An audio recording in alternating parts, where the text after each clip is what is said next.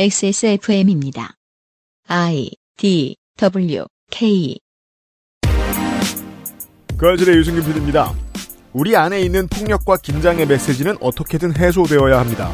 그래서 우리는 상담, 주변인과의 대화, 코미디쇼 시청, 명상, 다양한 방법을 씁니다.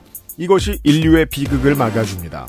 왜냐하면 폭력의 메시지는 해소되지 않으면 증폭되고 온 인류를 폭력적으로 변하게 만드니까요.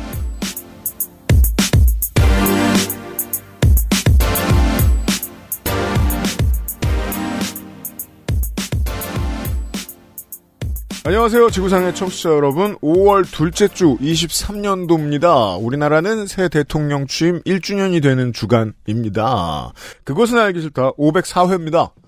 저는 윤세민 에디터와 함께 있습니다. 안녕하십니까. 윤세민입니다. 청취자들의 많은 추측이 있었어요. 뭐라요? 내가 아는 미국의 큰 또라이면은 음. 일론 머스크냐, 아, 그렇죠. 트럼프냐, 네. 그 정도 스케일밖에 없지 않느냐. 네. 많은 추측이 있었어요. 세계관에 따라 더 큰 스케일의 또라이입니다. 그렇죠. 그럼요. 잠시 후에 만나보시죠. 나성인이 끌고 왔습니다. 힌트는 나성인.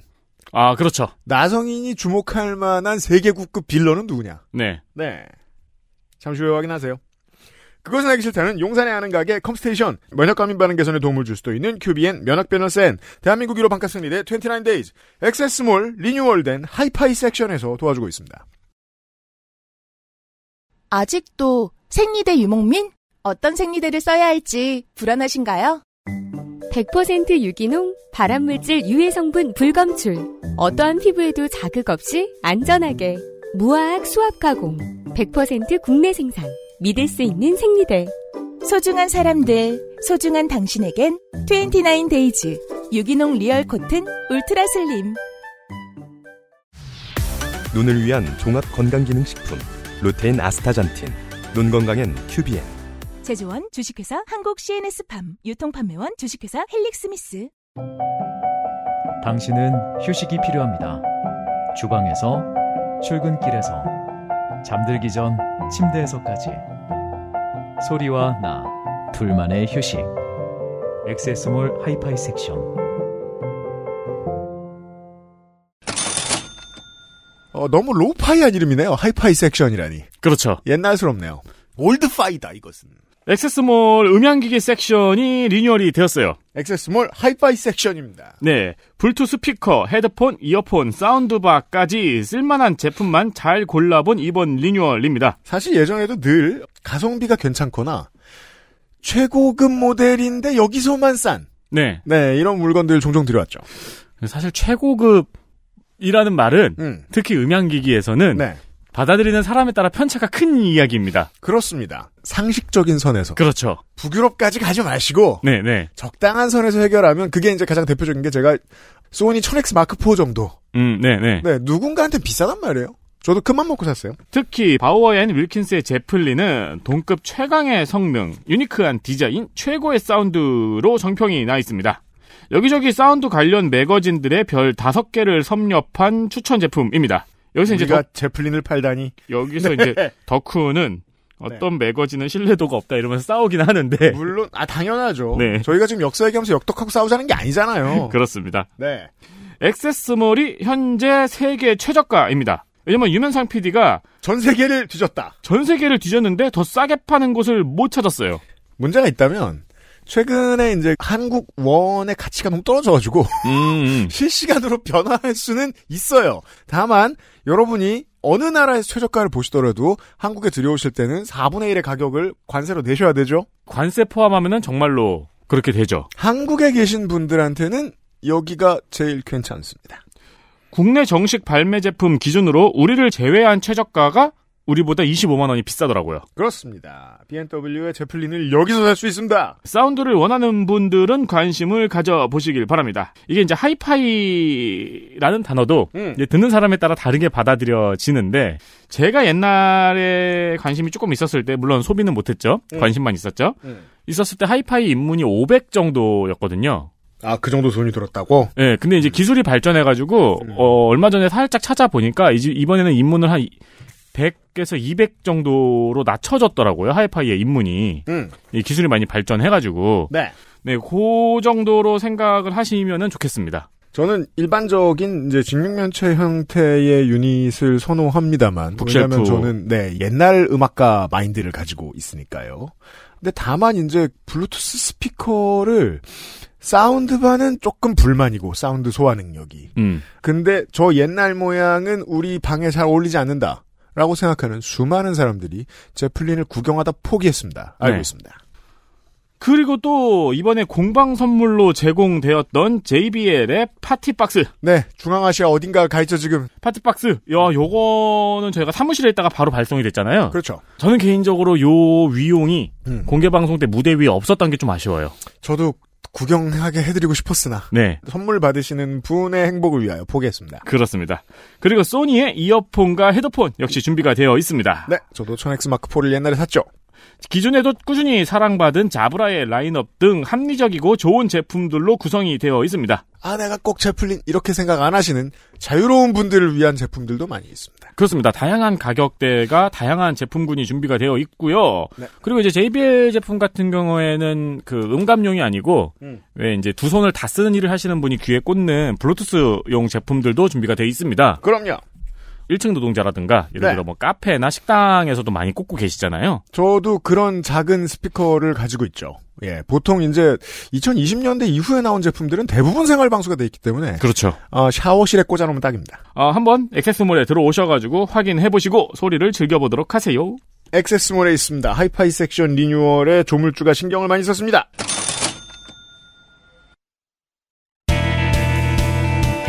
뉴스 roundup History in the making. 새로운 세상에 오신 걸 환영합니다. 새로운 세상에요. 1주년이래요. 1주년입니다. 1주년과 관련된 경제 뉴스 한 가지를 우선 준비해봤습니다. 학창 시절 자존심이 강한 친구들 중에 그런 친구가 있죠. 네. 맞았는데, 음, 꼭 옆에서 보기에 졌는데, 음, 아닌데? 나 안 맞았는데? 음. 나 하나도 안 아픈데? 그죠. 그러, 혹은 보통 그렇게 하죠. 야, 가만히 있어봐. 어, 그쵸. 네. 진짜로 가만히 있으면은 지금, 모두가, 그 모두가 가만히 있는데. 예. 네. 더글로리 명대사 중에 하나잖아요. 음. 아, 놔봐! 안 잡았어. 그렇습니다. 아니면 싸우다 코피가 났는데, 그 주변에서 판정패, 판정을 내렸는데, 음. 그렇죠. 이거 아니라고. 나 어제 밤새서 난 코피라고. 이건 부정 코피다. 라면서 유튜브에서 이 코피가 부정이고 박근혜는 돌아와야 된다라고 말하는 거예요. 어, 학창 시절에도 그런 친구들이 있었습니다. 네. 올해 1분기 전 세계 전기차 판매량이 늘어난 가운데 안 그럴 수가 없잖아요. 현대기아 차만 판매량이 감소했습니다. 겁나 슬픈 일입니다. 왜냐하면 폭발적으로 늘어나는 시장이기 때문입니다. 네, 올 1분기 전기차 판매량은 중국의 비아디가 전년 대비 97% 증가, 음. 56만 대를 팔아치워서 전 세계 1위를 차지했고요. 네. 테슬라는 전년 대비 36% 늘어난 42만 대를 판매했습니다. 이게 정상적 수치 수준이라고 보시면 되겠습니다. 30% 정도 시장이 증가했다. 네. 3위도 중국이에요. 음. 상하이 자동차가 전년 대비 13% 증가했고, 음. 4위는 폭스바겐, 5위도 중국의 지리 자동차입니다. 참고로 폭스바겐은 중국 회사들의 많은 지분을 가지고 있습니다. 우리나라에는 중국차가 잘 안 들어와서 그런데 음. 전기차 시장에서 중국의 위세가 어마어마합니다. 이 위세를 보실 수 있는 방법이 한국 시내에도 있습니다. 버스. 아, 그렇습니다. 네. 유럽에서는 또 어마어마하더라고요, 중국차가. 아유, 당연합니다. 근데 현대차 그룹은 11만 9천 대를 팔아서 7위를 했고요. 현대차도 엄청난 능력을 가지고 있습니다. 저 전기차 시장에서. 테슬라에 이어서 2위였던 적도 있어요. 네. 네. 판매량은 오히려 7.7% 감소했습니다. 말이 안 됩니다. 10위 안에서 전기차 판매량이 감소한 회사는 현대차 그룹이 유일합니다. 음. 내연기관 포함 전체 판매량으로 보면 오히려 늘긴 했어요. 내연기관 차의 완성도가 지금 현기차의 고객을 끌어당기는 요소가 되는 시대가 드디어 왔습니다. 90년대를 살았던 저희 같은 시민들은 이해할 수 없는 거죠. 원래 현기차는 중저가 아니야? 음, 음. 네. 이미지를 완전히 바꿨고 그건 먹힌 지 오래됐습니다. 북미 시장에서. 네, 북미에서 그래서 판매량을 견인하고 있는 차가 우리는 왠지 이제 중저가 차일 것 같은데 아니죠. 제네시스라고 하대요. 제네시스와 텔룰라이드죠. 네. 그래서 일본과 한국 완성 자동차 업체들의 고민이 시작되는 거죠. 중저가로만 승부하던 시절이 있었는데 이제 그건 중국에 치여서 못하겠고 가격이 좀 있는 걸 만들자니 테슬라와 포드가 지금 선점을 충분히 해나가고 있습니다. 자, IRA 얘기죠, 이거. 네. IRA 얘기 좀 해봅시다. 이 성적표를 보면 IRA에 관련해서 가장 크게 포격을 맞은 자동차 회사가 현기차가 되었음을 수치로 확인한 겁니다. 근데 왜 중국 회사가 1, 3, 5위죠? 만약에 자동차 관련 업계에서 일하시는 청취자분들이 있다면 이걸 느끼실 수 있을지 모르겠는데 자동차 관련 업체 뭐 부품업체도 많잖아요. 오너급의 어르신들이 답답하게 굴 때가 있다는 겁니다. BYD, 비아디가 시가총액으로 테슬라, 토요타 다음입니다. 네. 근데 이게 무슨 회사야? 하고 있는 어르신들이 그냥 동네 사람이면 모르겠는데 자동차 회사 중역인 경우가 덜어 있다는 겁니다. 음. 자, 또한 그 다음에 이상한 게 있죠. 아니, 미국이 중국을 막으려다가 중국 부품을 쓰는 한국 업체를 막아서서 한국 업체가 죽을 썼는데 왜 중국 회사가 작년보다 두 배를 팔았어? 차를 어떻게 두 배를 팔아? 97%랬죠. 음. 두배 팔았다는 거 아니에요. 다른 데선 몰라도 차에서는 흔한 일이 아닙니다. 무슨 두 배를 팝니까, 차를. 미국에서도 잘 팔렸다는 얘기입니다. 이상하죠? 미국에서 무슨 일이 일어난 것이냐. IRA와 관련해서 가장 큰 변화를 겪는 곳이 배터리 시장이죠. 배터리 시장의 흐름을 보면 이해가 좀 더 됩니다. 포드. 포드는 미국의 향토 기업입니다. 오늘날의 미국을 만든 회사죠. 포드가 전기차 배터리 공장을 건설하기로 했는데 미시건주의 이 협력사가 CATL입니다. CATL은 닝더에 있는 자동차 배터리 전문 업체입니다. 네. 현재 업계 1위죠. 어, LG의 두 배 정도 되는 매출을 냅니다. 음.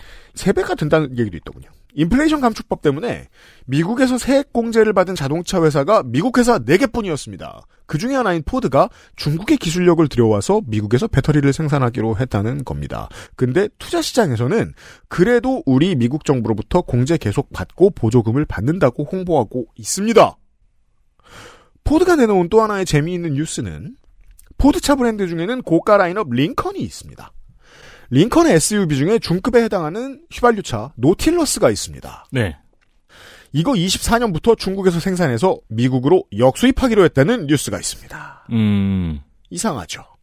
한국에 앉아서 2번을 찍은 어르신들의 말만 듣고 있으면 미국은 중국에서 이쑤시개도 수입 안 할 것 같은데 링컨을 수입하다니. 또 있습니다. 테슬라도 CATL하고 배터리 공장을 텍사스에 짓겠다고 했습니다. 지금 미국에서 테슬라가 하겠다고 하는데 뭘 하지 마라 할 수 있는 정치 세력이 딱히 없을 뿐더러 테슬라도 포드도 절박한 거라고들 해석합니다. 왜냐하면 저 가격대에 물량을 펑크내지 않고 납품할 수 있는 건 중국밖에 없으니까. 그쵸. 미국 국회의원들은 회사가 흑자를 내면 그때 가서 로비에서 막든지 알아서 하시고 일단은 중국이랑 거래 안 하면 안 된다는 거예요. 우리 경제지가 뭐라고 했냐면요. IRA법을 처음 들고 나왔을 때. IRA 덕분에 우리나라 배터리 회사가 미국 시장을 독점할 거라고 했습니다. 맞아요.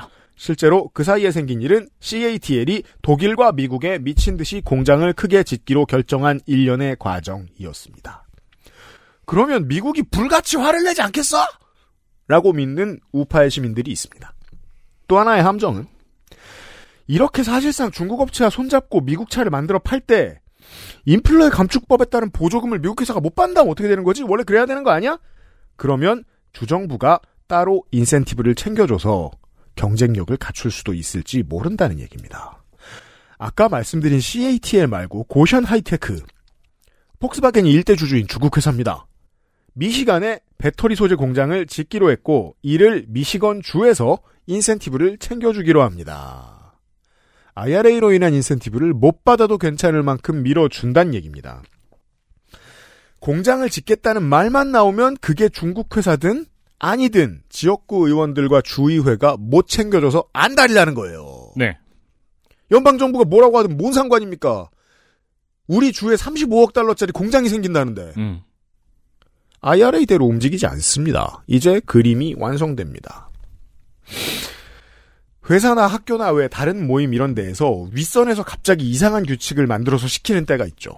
이땐 보통 어떻게 되죠? 상황을 먼저 파악하고 우회 전략을 수립하는 사람이 이깁니다. 그리고 다들 그 우회로로 따라가죠. 이게 우리 삶의 일반적인 그림입니다. 보통 이때는 말 잘 들으라고 말하면서 가만히 앉아있는 사람이 꼴찌죠. 이른바 미국 사자성어, nice guys finish last. 저는 국제시장에서 한국이 꼴찌 하는 나이스가이 역할 맡는 거 정말 정말 처음 봤습니다. 이런 얘기입니다. 이게 이제 통수인데, 음. 예, 미국 믿다가 통수를 맞은 건데. 네. 중국 배격하고. 제가 지금 무슨 말씀을 드린 거죠? 미국은 미국에서도 안 믿어요. 네. 네.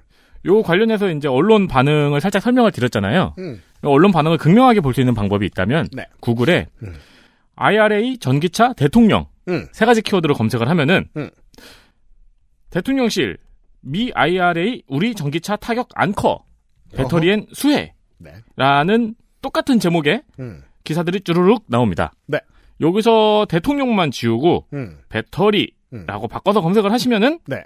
암울한 상황이 그대로 기사에 나옵니다.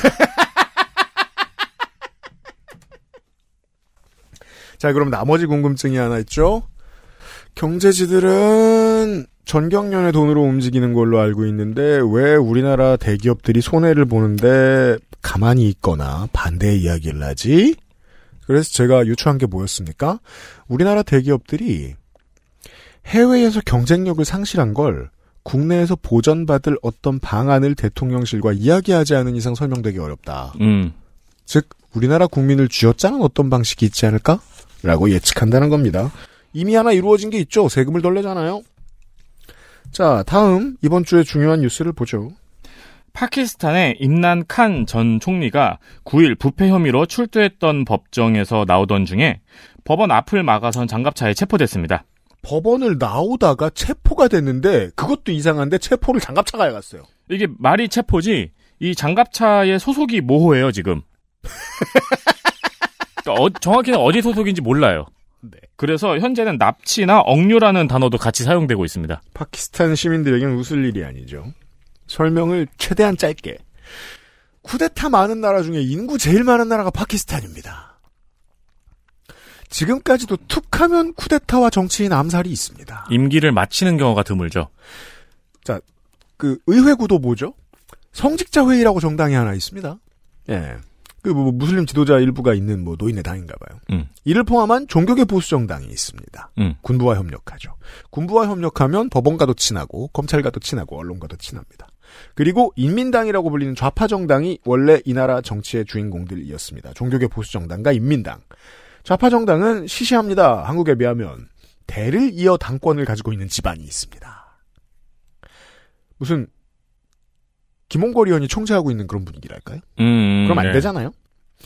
그나마 군부에 저항하는 기반 역할을 하고는 있습니다. 이 정당 구도를 찢고 나온 인물이 스포츠 스타 임란 칸입니다. 1992년 크리켓 월드컵에서 파키스탄이 우승하는데 이때 국대의 주장이었습니다. 네. 이긴 팀이 잉글랜드였습니다. 크리켓 월드컵을 하면 원래 전 세계가 열광하는 매치업이 잉글랜드가 결승에 올라가는 겁니다. 그러면 상대팀을 응원합니다. 어. 좋아서 하는 크리켓이긴 한데 이건 영국의 정복 전쟁의 흔적이다. 가서 깨부숴라. 이게 크리켓 월드컵 결승에 잉글랜드가 올라가면 재밌는 이유예요. 그렇겠네요. 네. 예. 근데 잉글랜드를 그 팀이 이기면 난리가 나죠. 그래서 젤렌스키 대통령처럼 갑자기 스타가 됩니다. 음. 잘생겼어요 또 그리고. 그때는 예. 지금 뭐 1원이 넘었으니까. 그런가요? 지금 자생, 예. 그리고 17년간 정치를 합니다. 90년대에 중도 정당을 만듭니다. 정의 파키스탄 운동이라는. 아마도 처음에는 초록색 우리나라 국민의당인 줄로만 알았던 것 같습니다. 하지만 선거 결과가 좋지 않았습니다. 한 15년 정도 당을 그냥 운영합니다. 아, 지금도 멋있구나. 잘생겼다니까. 음. 10년 전에 10%에 달하는 의석을 갑자기 차지하면서 중도에 대한 취급을 받기 시작합니다. 초록색 국민의당과 다른 점이죠. 초반 돌풍이 별로 없었고 10년간 조직을 어떻게 유지했다는 건데 이건 큰 차이죠. 정치적 역량을 그동안 키웠다는 거니까. 네. 군부가 강력하든 우리나라처럼 검찰이 강력하든 정치가 굴러가는 모습이 비슷합니다. 임란칸 총리는 반부패 당국이 여러 가지 부패 혐의를 꺼내들어서 체포를 했고요. 의회에 의해서 실각을 합니다.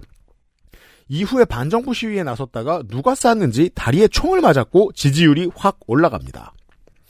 임란칸 전 총리가 여기에 대해서 파키스탄 육군 장군의 이름을 대놓고 거론을 하면서 이 사람이 현 총리하고 공모를 해서 자기를 암살하려고 했다고 비난합니다. 여기까지만 들으면 한국에 있는 사람들은 한국의 민주당 정치인이 한동훈 닥쳐라 하는 이런 일상적인 코멘트로 보이실 수 있습니다.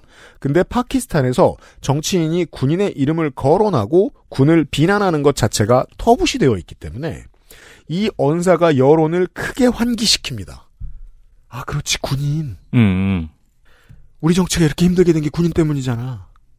파키스탄은 군이 우리나라의 검찰과 비슷한 정치적 영향력을 가지고 있는데 우리나라 검찰보다 조금 더 셉니다. 임란칸을 중심으로 군부를 심판하자는 목소리가 어느 때보다 높고 일부 지식인들은 아직까지 그런 얘기하느냐며 손사래를 치고 있습니다. 어딜 가나 비슷한 정치 이야기 되겠습니다. 근데 제가 이제 그런 설명을 쓰려다가 네. 이거를 짧게 썼던 게 음. 평가가 좀 다면적이더라고요. 임난칸 전 총리가. 네. 약간 뭐랄까 조금 과장하게 이야기한다면은 두테르테와 비슷한 포퓰리스트의 성격도 조금 있어요. 비슷합니다. 네. 현재 파키스탄 의회의 절반이 좀 안 되는 의석을 차지하고 있어요. 정의 파키스탄 운동이. 즉 국가의회의 절반을 가진 야당이라는 뜻이잖아요. 지금은 야당일 테니까. 이 정당이 군부와 재계 인사들과의 끈이 없이 이만큼 클 방법은 없어요. 네. 네. 한국의 진보 정당이 영원히 오해하고 작정하고 오해하는 지점이에요. 국가 권력의 코어와 연결되지 않고 개혁이 이루어질 수 있느냐? 그게 된다고 믿으면 난 개혁하기 싫다는 믿음입니다. 다시 말해. 네. 이 정도의 포퓰리스트가 필요했다는 거예요. 그건 젤렌스키에 대한 비난하고도 동일하게 적용됩니다. 비난받아 마땅합니다. 뒤집어 얘기하면은요. 이런 비난을 받을 만큼의 타협을 하지 않는 사람이 성공할 방법은 없습니다. 그래서 혁명은 언제나 시기상조죠. 그게 답입니다. 제 답은 뭐죠? 혁명을 하면 안 됩니다. 다음은 6일 미국 텍사스주의 엘렌의 쇼핑몰에서 총기 난사 사건이 있었습니다. 네, 미국 얘기인데요. 8명이 사망했고요. 여기에는 한국계 부부와 3살 아들이 포함되어 있습니다. 그래서 그 어떤 미국의 총기 난사 사건보다 우리나라 언론이 좀 자주 다뤘습니다. 이것을. 네. 범인은 마우리시오 가르시아라는 남성인데요. 음. 범행 당시에 RWDS라는 휘장을 몸에 감고 있었대요. 네. 이거는 Right Wing Death Squad라는 의미라고 합니다. 무슨 힙합 clan 같지만 아니고 어, 실제로 써 있는 말대로 움직이는 사람들입니다. 네, 백인 우월주의자와 신나치주의자들 사이에서 인기가 있는 문구라고 하더라고요. 그렇습니다. 그리고 가슴과 오른팔에는 하켄크로이츠로 보이는 만자 문신과 음. 나치 친위대를 의미하는 SS 문신이 있었다고 합니다. 만자가 있는데 옆에 SS가 써 있으니 그걸 super speed라고 이해할 수는 없는 겁니다. 그렇죠. super speed 붙다라고 이해할 수는 없죠. 네. 그리고 SNS의 일부 게시글에는 자신을 인셀이라고 밝혔다고 합니다. 네. 이 얘기를 하기 위해서요. 성별에 대한 공부를 뭐 제가 해봐야 얼마나 했겠습니까? 여러분과 이해는 같습니다. 다만 한 번도 방송에서 말하지 않은 용어니까 기초를 한번 떠들어 봅시다. 인셀이란 무엇인가 시간입니다. 우리 방송에서 비슷한 설명은 한 번 나간 적이 있어요. 네. 찐. 좀 더 공식적인 용어를 써보겠습니다. involuntarily celibate. 비자발적 독신주의자. 최초에는 그 해당 시민들, 비자발적 독신주의자라 스스로를 부르는 사람들이 스스로를 정의하느라 나온 용어입니다. 짧게 줄임말이잖아요? 흔히는 이성애자 남성이 연애에 실패하고 사회적 실패를 한 것에 대한 분노와 증오를 쌓다가 커뮤니티 전반을 위협하는 메시지를 내놓는 사람이 되면 그때부터 incel이라고 부르기로 한 듯합니다. 인류는. 흔한 행동 패턴으로는 외모가 빼어난 여성을 스테이시라고 부르고 여성은 모든 많은 남성들과 쉽게 교제하고 타인을 정서적으로 조종한다라는 생각을 가지고 있습니다. 그리고 이런 스테이시는 선량한 인셀 남성들 대신에 체드 라는 남성을 택한다는 세계관도 있습니다. 체드는 사회에서 흔히 쳐주는 매력을 갖고 있는 남성입니다. 여기에는 돈, 인종, 생김새, 몸매 등등이 있습니다. 놀랍게도 1대1로 대응하는 커뮤니티 용어들이 있네요, 우리나라에. 네.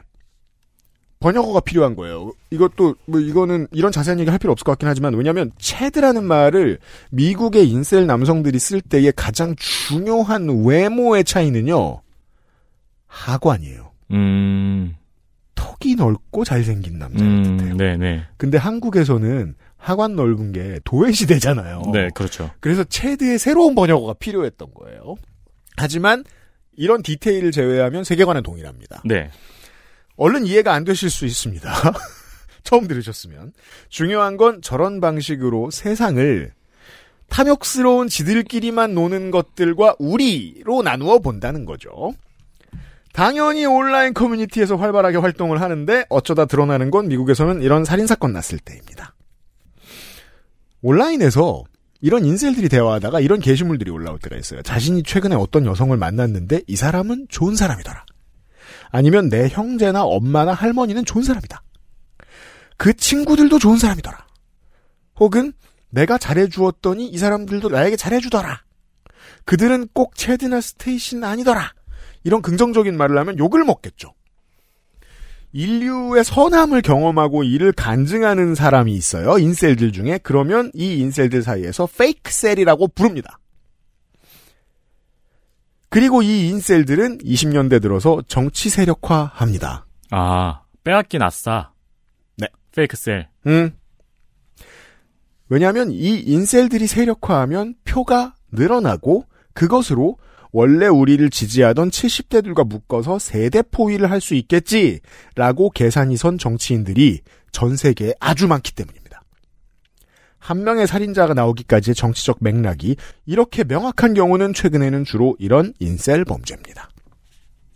국내 정치 뉴스 볼까요? 아니, 인셀 설명을 들어본, 듣다 보니까 체인소맨 생각이 나서. 아, 네. 영화 한 보십시오. 네. 9일 이상민 행안부 장관의 파면을 결정하는 탄핵 심판 절차가 시작되었습니다. 음. 재판의 쟁점은 세 가지입니다. 음. 재난조치 의무 위반, 사후 재난 대응 조치 의무 위반, 참사 발생 이후 부적절한 언행이었습니다. 음. 이상민 장관 측은 12구 참사는 예측할 수 없는 재난이었다고 항변했고요. 음. 국회 측은 이미 용산 경찰서에서도 할로윈 축제 전 대비 자료를 만들었던 만큼 대비해야 했던 재난이었고 음. 예측하지 못하는 재난을 대응하기 위해서 재난안전법을 만든 것이라고 말했습니다. 네. 그리고 한 가지를 더 지적해야죠. 어, 몇 시간 동안 안 나타나고 뭐 했느냐. 그것도 저 쟁점이 되었었어요. 와 대통령실로 갔던 그리고 이제 집회를 소관하러 갔던 경찰의 수는 여기에서 투입될 수 있었던 경찰 인력과 얼마나 섞여 있느냐 등이 더 쟁점일 텐데 이상민 장관 측의 변론의 주제는 이거죠. 이대로 끌고 가 자기가 유리하니까요. 또한 이 장관 측 대리인인 윤용섭 변호사는 유족과 생존자 증인 신문을 반대하면서 음. 심판정에 들어올 때 시위도 하고 시끄러웠는데 이 법정을 혼란스럽게 만들 우려가 있고 여러 가지 걱정이 된다고 발언했습니다. 네, 이 태도 때문에 탄핵을 당하는 거죠. 어, 심판 절차가 이제 시작됐다는 사실을 놓치고 지나가실 분들이 많을 듯하여 말씀드립니다. 다음. 하청 노동자가 건물에서 던진 쇠파이프에 맞아서 원청 직원이 상해를 입었다면 원청에서 손해를 배상해야 한다는 대법원의 판결이 나왔습니다. 이런 사건이 있었으니 판결이 나왔겠죠? 네, 하청 직원의 불법 행위로 사고가 났더라도 회사가 통행로에 대한 안전 조치를 하지 않은 것이 잘못이라고 판단을 한 겁니다. 그럼요. 건설 현장 가보세요. 무슨 일이 있어도 시스템 사고죠. 금을 다 있잖아요, 원래. 음. 이게 던졌다고 하니까 앙심을 품고 던진 것 같은데 음, 그건 아. 예, 그건 아니고 2층에서 비계 파이프를 1층으로 던졌는데 그냥 그냥 옮긴 거예요. 네, 그러니까 그렇게 옮기면 안 되는데 음. 그렇게 옮긴 거예요. 음. 근데 1층을 지나가던 원청 직원이 맞은 사건이었습니다. 음. 파이프를 맞은 원청 직원은 회사를 상대로 직원에 대한 보호 의무와 안전 배려 의무를 위반한 책임이 있다가 손해배상을 요구했어요. 네, 맞은 원청 직원이요. 네. 네. 어, 1심은 회사의 책임이 있는데 음. 60% 있다고 판결을 했습니다. 네, 사측 변호사가 뭘 잘했나 봐요. 사측은 하청이 고용한 직원의 불법 행위에 책임질 수 없다고 항소를 했어요. 클래식한 논리를 들이댄 거죠. 아, 하청이니까 우리 책임 아니야. 그렇죠. 그래서 2심에서는 하청 직원의 불법 행위에 따른 사고이므로 원청 회사의 사용자 책임이 없다고 판단을 했습니다. 로펌 승리. 그리고 다시 이제 항소를 했겠죠? 음. 대법원으로 올라갔어요. 음. 대법원에서는 원청이 손해를 배상해야 한다고 한 번 더 뒤집은 겁니다. 네, 대법원의 판사들이 모여서 로펌 꺼져. 네. 네, 잘도 이겼겠다 니들이 하면서 새로운 판례를 만들어 준 겁니다. 길게 들으셨지만 간단한 얘기입니다. 원청 책임이다. 맞습니다. 네. 가장 중요한 질문을 해야 될 거 아니에요. 그, 그 복잡한 과정을 거쳐서 어떻게 회사와 상관없이 일을 하게 됐다 쳐. 그 왜 거기서 일해? 음. 네. 그 질문에 대답을 한 판례가 또 한 번 나왔습니다. 이런 얘기였고요. 자, 마지막으로 한국에 있는 30, 40대 한국인 남성들을 위한 뉴스. 아, 이거는 한국인뿐만이 아니죠. 아, 네. 네네. 국적. 네, 그렇죠. 네. 음. 그러니까 국적이라기보단 지역, 한국. 지역. 네. 새로운 세상에 오신 여러분 환영합니다. 네. 취임 1주년 기념 뉴스예요. 윤석열 대통령이 오는 16일 민방위 훈련을 재개한다고 밝혔습니다. 이상한 뉴스는 아닌데. 윤석열 대통령은 6년 만에 다시 민방위 훈련을 실시한다. 음. 그간 갓 이게 이제 남자들 민방위 가는 그거 말고 음. 사이렌 울리는 거요. 네. 그간 가짜 평화에 기댄 안보관으로 민방위 훈련이 실시되지 않았다고 말했습니다. 짧은 말 중에 두 번의 거짓말을 했습니다. 그럼 지금은 무슨 위기에 기댄 안보관으로 민방위 훈련을 하는 거지? 그렇습니다. 진짜 위기에 기댄 안보관으로 민방위 훈련을 하겠다는 거죠. 가짜 평화에 기댄 안보관으로 민방위 훈련을 안 했다는데. 그러나 한겨레에서 확인한 결과 민방위 훈련은 2019년 10월까지 실시된 뒤 코로나19 때문에 중단된 것으로 훈련 중단 기간은 6년이 아니고 3년 6개월이라고 밝혔습니다. 네. 그냥 코로나19 때문에 안 한 거예요. 네. 가짜 평화가 아니고 코로나19예요. 네. 자, 이상할 게 하나도 없는 뉴스죠. 여기 회사 왜 필요한가? 자. 민방위 훈련을 재개하는 날짜가 왜, 왜, 왜, 왜 5월 16일이에요? 5월 16일에 무슨 일이 있었냐면요. 87년에 신축한 초거대 야구장이 있었습니다. 사직 야구장이라고. 음. 여기에서 롯데와 해태의 경기가 열립니다. 선발 투수 최동원과 선동열이 완투를 합니다. 네. 두 선수가. 그럼 어떻게 되죠? 연장 가야죠. 아, 그, 그 영화, 합니다. 영화로 나온 그 날이에요? 퍼펙트 게임의 그 경기입니다. 최동원과 선동열이 연장에 계속 나옵니다. 계속 무실점합니다. 그러다가 15회까지 0대 0으로 경기가 끝나고 두 투수가 모두 승리 없이 15이닝 완봉을 하게 됩니다. 음. 10회 초 1, 3 알루가 나왔는데 최동원이 이걸 막았고 11회 말에 2, 3 알루가 나왔는데 선동열이 이걸 막습니다. 해태 선동열은 232개, 롯데 최동원은 209개의 공을 던집니다. 와, 되나 그게? 요즘 100구 넘기면 혹사 논란입니다. 그러니까요. 앞으로 영원히 나와서는 안 되는 한 경기 선발 투수 도합 400구 이상의 유일한 경기가 나옵니다. 제가 남은 인생 내내 야구를 보게 만든 바로 그 경기가 87년 6월 16일에 있었습니다. 음. 제가 지금 그 516을 말하는 게 아니잖아요. 왜 5월 16일인지 제가 좀 걱정됩니다. 그러니까요. 예. 아, 물론, 그리고 또 하나 그 오해 중에 하나가 이번 정부가 무슨 일을 할 때 상징성을 고려하지 않는다라는 오해가 있어요. 반대로 이해하시는 게 좋겠습니다. 상징성 꽤 고려합니다. 음. 꽤 고려합니다. 쿠데타를 기념하는 민방위? 이번에 얘기 나왔고, 바보냐 왜 이렇게 하느냐라는 얘기가 많이 나왔던 한일 정상회담의 아이템들 중에는 경주 법주가 있었습니다. 일본 술의 직계죠. 아, 그래요? 예. 뭐 제가 전문가도 아니고 자세히 설명드릴 시간도 없어서 넘어가겠습니다만. 그렇게 내놓은 의도가 있는 겁니다. 생각하고 내놓은 아이템이라고 보시는 게 맞겠습니다. 음. 제가 그래서 이게 궁금합니다. 왜 5월 16일에 민방위를 재개하는가? 다음 주에 알아보고 아, 이상한 뉴스가 나오면 다시 전해드리겠습니다. 어, 그러네요. 사케라 그러네요. 네. 뉴스 roundup이었습니다. XSFM입니다. 내장 그래픽을 갖춘 안정적인 CPU, GPU에 가장 적절한 메인보드. 하드디스크만 써본 분들은 상상조차 하기 힘든 속도의 M.2 SSD. 기능성과 디자인을 모두 충족하는 케이스까지 이달의 PC로 빠르게 구매하실 수 있습니다. 010-8279-5568 원하시는 다른 어떤 사양도 대처할 수 있는 컴스테이션에 문의하셔도 좋습니다. 주식회사 컴스테이션 아직도 생리대 유목민? 어떤 생리대를 써야 할지 불안하신가요? 100% 유기농, 발암물질 유해 성분 불검출. 어떠한 피부에도 자극 없이 안전하게. 무화학 수압 가공. 100% 국내 생산. 믿을 수 있는 생리대.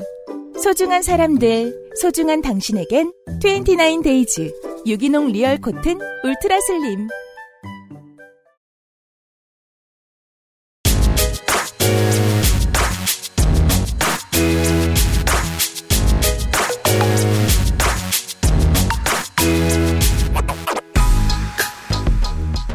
먼 나라 이웃 동네 나성통신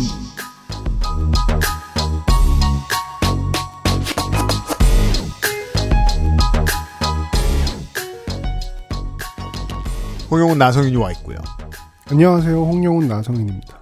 지난 나성통신 시간에 말씀드린 대로 조지 산토스는 순한 맛이었다. 아, 이제부터 정말로 이게 이제 헬마우스도 이 정도는 못 건드린다. 뭐 제가 미래를 알 수 없습니다만 만약에 제가 이제 헬마우스한테 뭐 권경의 변호사에 대해 다뤄라라고 부탁을 했다면 그래도 이 정도는 못 나옵니다. 네. 역대 최강의 villain을 만나보겠습니다. 그렇죠. 오늘 제가 얘기할 주제는 카니에 웨스트입니다. 카니에 웨스트. 제가 저희 아버지가 제가 출연한 분량 꼭 들으시거든요. 음. 근데 뭐 이번에도 이제 한국 나기 전에 막 물어보시더라고요. 뭐에 대해서 할 거냐. 음. 뭐 이런 이런 주제에 대해서 할 거다라고 얘기하면서 마지막으로 이제 마지막 하나는 칸예 웨스트다. 그랬더니 아버지가 저한테 그러시더라고. 음. 그 너는 그거에 대해선 전문가잖아. 음. 그렇게 얘기를 하시. 왜냐면 우리 나이 또래는 네, 인류가 모를 수 없는 사람 중에 하나죠. 맞습니다. 우리 나이 또래에게 인류가 모를 수 없는 사람이 몇이나 있겠습니까? 그렇죠. 자, 테일러 스위프트는 몰라요. 미국 바깥에 있으면 몰라요, 그 사람은. 모르죠. 예를 들어, BTS를 알겠지만, 우리 세대는 모를 수도 있어요, 어떤 사람들은. 음, 음. 르브론 제임스 알까요?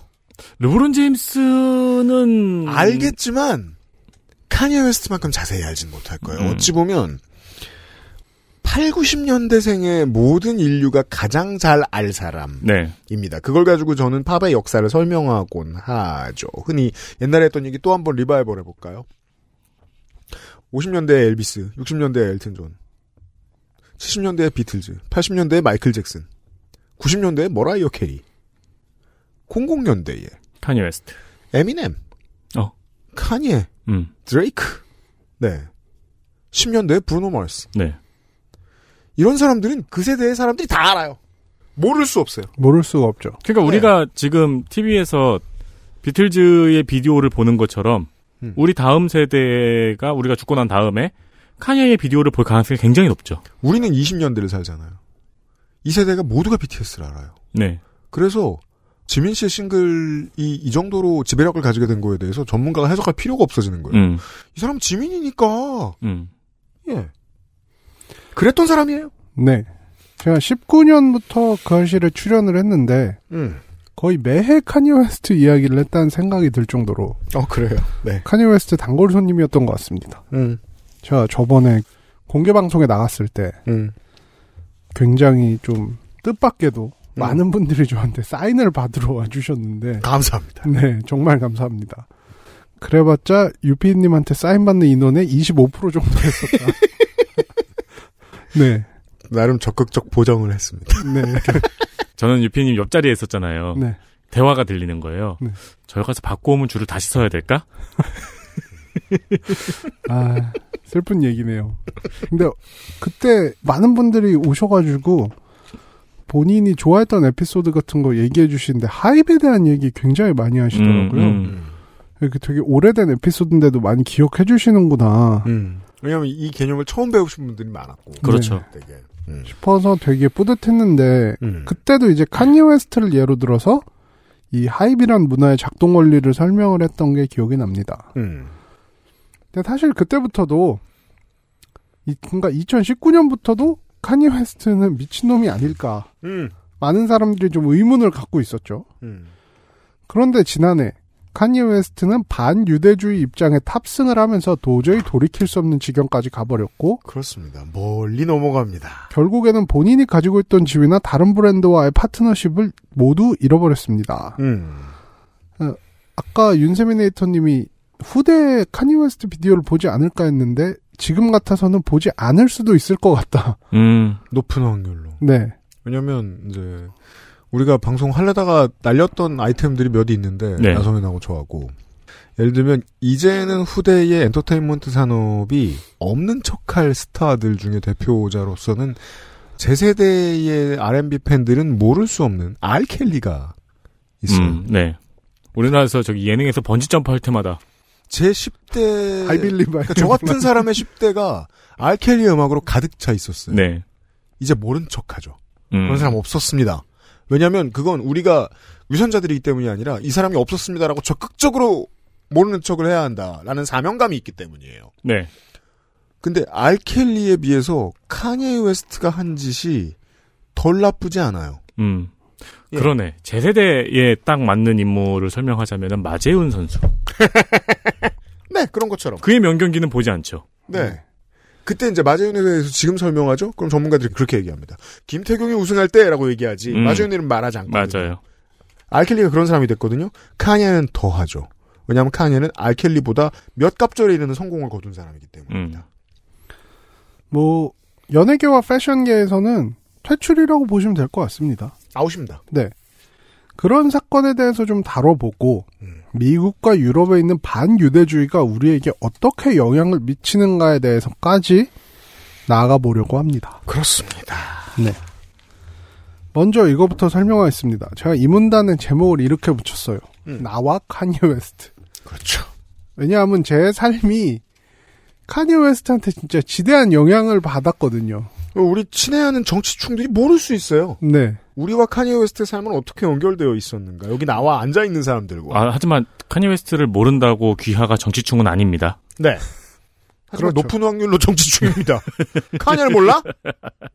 정치와 음악, 패션 모두에 관심이 없는 분일 수도 있죠. 예, 있어요. 예, 네네네. 예. 그게 그나마 다행입니다. 아, 우리 게스트 중에 그런 분이 얼마나 많은데. 가장 다행입니다. 아, 네네. 네. 그러면은 이제 카니 아마 분명히 몇 개월 뒤에 박방규 변호사가 슬쩍 얘기할 거예요. 누군지 몰랐는데. 아니 그리고 우리 게스트 중에서 패션에 가장 신경 쓰시는 분도 네. 그렇게 밝지 않으시잖아요. 그렇죠. 네, 음. 드래곤이요. 음. 예, 신경 쓰신 거예요? 가장 신경 쓰는 분이라고 본인이 항상 얘기하세요. 아, 그건 예. 이제 마치 그 메뉴를 한 시간 고민하고 제육덮밥 먹는 사람과 비슷한 거죠. 결국은 그 아저씨 hoodie만 입더라. 음, 네. 엄청 자랑하시던데 본인이 홍보 다 해주고 있으시다면서. 그건 그래요. 맞아요. 네. 공식 모델이에요, 우리의. 그렇습니다. 어쨌든 카니 웨스트는 누구인가? 음. 이거부터 시작하려고 합니다. 음. 카니 웨스트. 21세기에 가장 영향력 있는 아티스트라고 하면 음. 제가 항상 1위에 꼽는 사람이고 네. 객관적 지표로도 증명됩니다. 음. 21세기 들어서는 음반 판매량보단 음원 판매량으로 봐야겠죠. 어, 그럼요. 음원 판매량으로 보면은 카니에 웨스트의 순위는 네 번째. 음. 드레이크, 에미넴, 리아나 다음이죠. 네. 1억 4천만 이상의 기록을 가지고 있습니다. 10년으로 끊으면 카니에 웨스트를 꼽기가 힘듭니다. 2000년대 에미넴이 있고 2010년대에는 브루노 마스와 그 영국 가수 누구죠? 아델? 네, 네. 아델. 아델이 있죠. 네. 근데 21세기를 그냥 4반세기로 뚝 끊어 놓으면 저는 카니에가 가장 항상성 있게 영향력이 큰 인물이었다고 생각을 합니다. 위에 음원을 덮은 사람들보다 영향력이 더 커요. 음. 그렇죠. 네. 그리고 카니 웨스트는 상업적으로 가장 성공을 거뒀을 시기가 좀 음원과 CD가 공존하던 시기라서 맞아요. 조금 불리한 부분도 있긴 하죠. 음. 근데 사실 위에 아티스트들 어마어마하죠. 드레이크, 에미넴, 리아나니까. 음. 근데 카니 웨스트 밑에 있는 아티스트들을 보면 더, 더 무섭습니다. 어마어마합니다. 음. 밑에 있는 아티스트 비욘세, 아, 비욘세가 여기 있는 건 조금 의외네요. 왜냐하면 비욘세는 지난 4반세기 가장 뛰어난 디바거든요. 네. 네. 네. 근데 조금 이제 노래를 좀 과작을 하시는 분이라서 비욘세는 음, 조금 음. 좀 불리한 부분이 있죠. 음. 그리고 테일러 스위프트 밑에 음. 있고 지난 4반세기 가장 성공한 컨트리 가수예요. 맞습니다. 네. 그리고 우리나라에선 뜻도로 알려진 네. 네. 저스틴 비버. 가장 성공한 틱톡, 아이돌이에요. teen pop music. 네. BTS 이전까지. 네. 그렇죠. 네. 케이티 페리 음. 그리고 포스트 말론 음. 이런 아티스트들이 다 카니 웨스트 밑에 있습니다. 세계 최고들입니다. 네. 음. 비평적으로 봐도 카니 웨스트는 유례 없이 성공을 얻었습니다. 맞아요. 어, 가장 알기 쉬운 기준으로 할게요. 음. 그래미상 음. 75번 노미네이트에 24번 수상. 음. 각각 다른 5번의 시상식에서 가장 많은 부분에 노미네이트된 아티스트. 이것은 모든 장르, 모든 기록을 다 통틀어서 최고의 기록입니다. 네. 그 전까지는 힙합이 그래미를 뚫는 것만 해도 어려웠어요. 네. 처음에 뚫을 때가 언제예요? 얼마 안 됐어요. 음. 2000년대 초반에 아웃캐스트였거든요. 제가 그런 걸 잘 기억합니다. 왜 아웃캐스트냐? 왜 투팍이 아니고 왜 스눕이 아니고 왜 드레가 아니고 아웃캐스트냐? 음악성으로 먼저 인정받았어야 그 상을 뚫을 수 있었거든요. 모든 유리천장을 다 깨부숩니다. 시작하자마자 카니에 웨스트는. 2000년대 이후로 생각을 하면은 카니 웨스트는 그래미를 가장 많이 수상한 네 번째 아티스트. 음, 이 위에 있는 게 유투랑 비욘세 정도. 음, 그러니까 뭐 내는 음반마다 명반 대열에 들었다. 이렇게 봐도 과언이 아니란 겁니다. 맞아요. 그러면 상업적으로 비평적으로 모두 성공을 거뒀지만 업계에 끼친 영향력 부분에서는 뭐 별거 없었냐? 아유, 카니에 1집 나오고 그 다음에 모든 앨범이 다 그 스타일로 나왔어요. 맞습니다. 음. 저는 여기에 no라고 단호하게 말할 수 있습니다. 네. 왜냐하면 사실상 상업적 비평적으로 모두 성공을 거뒀지만 음. 음악 업계에 끼친 영향력이 좀 적은 사람들도 있거든요. 그럼요. 네, 일정한 장르에서 굉장히 성공을 거둬서 음. 뭐 그 구도를 바꾸거나 판도를 바꾸지는 못하는 분들도 있어요. 여기 앞에 나온 걸로 말할 수 있어요. 저스틴 비버나 케이티 페리는 거기 들어가지 않아요. 네. 하지만 이분들도 상업적 비평적으로는 많은 성공을 거뒀죠. 자, 저 위에 요, 요 이름 들어갔죠. 유투는 뭐 음악 업계를 많이 바꿨냐? 그렇지도 않아요.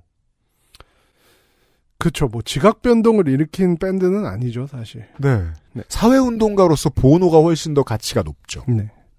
근데 칸예 웨스트는 1집부터 5집까지 매번 다른 사운드를 가지고 나왔습니다. 이 사람이 시장을 다 멱살 잡고 끌고 갑니다. 네. 아까 얘기하셨지만 1집 이후에 음. 그 old soul 곡들을 샘플링하면서 이렇게 피치를 조정해서 음. 뜯어봐야. 네. 좀 경쾌하게 만들고 빠르게 만드는 음. 그런 기법을 음악계 속에서 광풍을 일으켰고 네. 뭐 오케스트라 같이 real sound를 적극 이용하기도 했고 음. 3집에서는 다프트 펑크 음악을 샘플링하는 등 전자음악적인 요소를 적극적으로 차용하고 그렇죠. 데프트 펑크를 모르던 사람들이 이 사람 때문에 알게 되기도 하고. 네. 음. 그러니까 음악적 시도에 있어서는 항상 두려움이 없이 새로운 걸 시도했고 음. 놀라운 것은 음. 이러한 시도들이 매번 상업적 비평적으로 다 성공을 거뒀다는 겁니다. 이게 얼마나 충격적이냐면 상업적으로 제일 핫해요. 네. 그냥 동네에 가만 앉아 있는 10대들이 온 세계에서 제일 좋아해요. 근데 최전문가들이 다 충격받아요. 네. 이거 뭐야 얘. 3집 Graduation 앨범이 나왔을 때 저는 이제 뭐 직장을 다니면서 음악을 할까 말까 고민하고 있으면서 음악하던 친구들하고 앉아가지고 카니에 웨스트 얘기를 너무 많이 했었어요. 왜 어떻게 이런 생각을 하지? 뭐에 집착하면 이런 생각을 하지? 별것도 아니고 안과 검진용 sunshade를 보고도 보고서도 그 뭔지 이제 그 그림 보시면 아십니다. 어마어마한 집착의 결과물이다 저건. 음. 예. 내면의 고통이 대단하겠다라는 생각을 그때도 했었어요. 15년 전이네요. 저는 3집을 듣고 나서 그러니까 그동안 만들었던 스타일이랑 너무 다르니까 막 그래서 그 앨범 전체 크레딧을 엄청 뜯어봤어요. 맞아요, 맞아요. 누가 만들어준 거 아니야 이거? 음. 그러니까 그냥 랩만 했나? 음. 근데 본인이 다 주도를 했고 뭐 그것도 아니죠. 네. 음. 그러니까 일부 뭐 막 팀발랜드가 뭐 드럼 프로그래밍 해주고 요런 정도는 있는데 음. 본인이 어쨌든 다 주도를 하고 만들었더라고요. 예를 들어 그 앞에 이제 이 업계에서 유능한 작곡가 업계를 선도한다라고 불리던 사람들 이 사람들보다 조금 더 선배 카니에보다 아까 말씀해주신 팀벌랜드나 닥차일드 같은 프로듀서들이 작곡가들이 시장을 좀 움직입니다. 그 사람들의 비트에 따라가죠. 전 세계 작곡가들이. 근데 문제는 작곡가들이 그렇게 했던 건 그냥 돈이 됐기 때문이었어요. 예술적으로 압도당한 게 아니에요. 다크차일드나 팀벌랜드에 대해서는. 하지만 카니에와 퍼렐 윌리엄스에 대해서는 그랬어요. 저는 그래서 이게 2000년대 중반, 2010년대 중반까지 카니에 웨스트와 가장 비슷한 행보를 보였던 사람이 퍼렐 윌리엄스였기 때문에 퍼렐 윌리엄스는 언젠가부터 창작하는 그 에너지를 카니에만큼 못 냅니다. 맞아요. 음. 겁나 고급스러운 사람, 겁나 출중한 인물 다 똑같은데 카니에만큼 온 세상이 다 들어있진 않았어요. 예술 안에. 그참 퍼렐 윌리엄스만큼 위대한 뮤지션을 가지고 누구보다 못하다고 표현하는 것도 정말 이상한 일인데 제가 말하면서도 여튼 카니에는 그랬어요. 아, 이게 내 사진을 저장을 안 했네. 뭐를? 여기 갔거든요.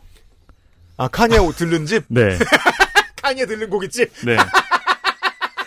아 오, 저기 오로지 이것 때문에 갔어요. 어디였지? 강릉이었나? 삼척이었나? 아 저기 저도 양양, 양양. 저도 양양. 버킷리스트인데 네. 심지어 아. 여기 버지라블로도 있었어요. 맞아요 그러니까요. 맞아요. 그 그냥 꼬붕이던 시절에 네. 아 고 버지러블러 선생이 아, 내, 있었어요. 내 사진은 딴 사람이 찍어가지고 여기 없네. 그 칠성 사이다 병을 들고 막 이렇게 하던 게 참 진짜 아니, 식당 앞에 이게 입간판이 그냥 있어요. 카니에 다녀가신 집. 네, 그래가지고 이 하- 사이다 합성이에요, 심지어. 네. 그 실제로 보통 저 정도는 저 정도 등신대 같은 거는 보통 대통령이 다녀가야 그렇죠. 우리나라에서는 만드는데 한국에도 칸예 다녀가신 식당이 있어요. 또 먹고 싶어요, 카니에 웨스트.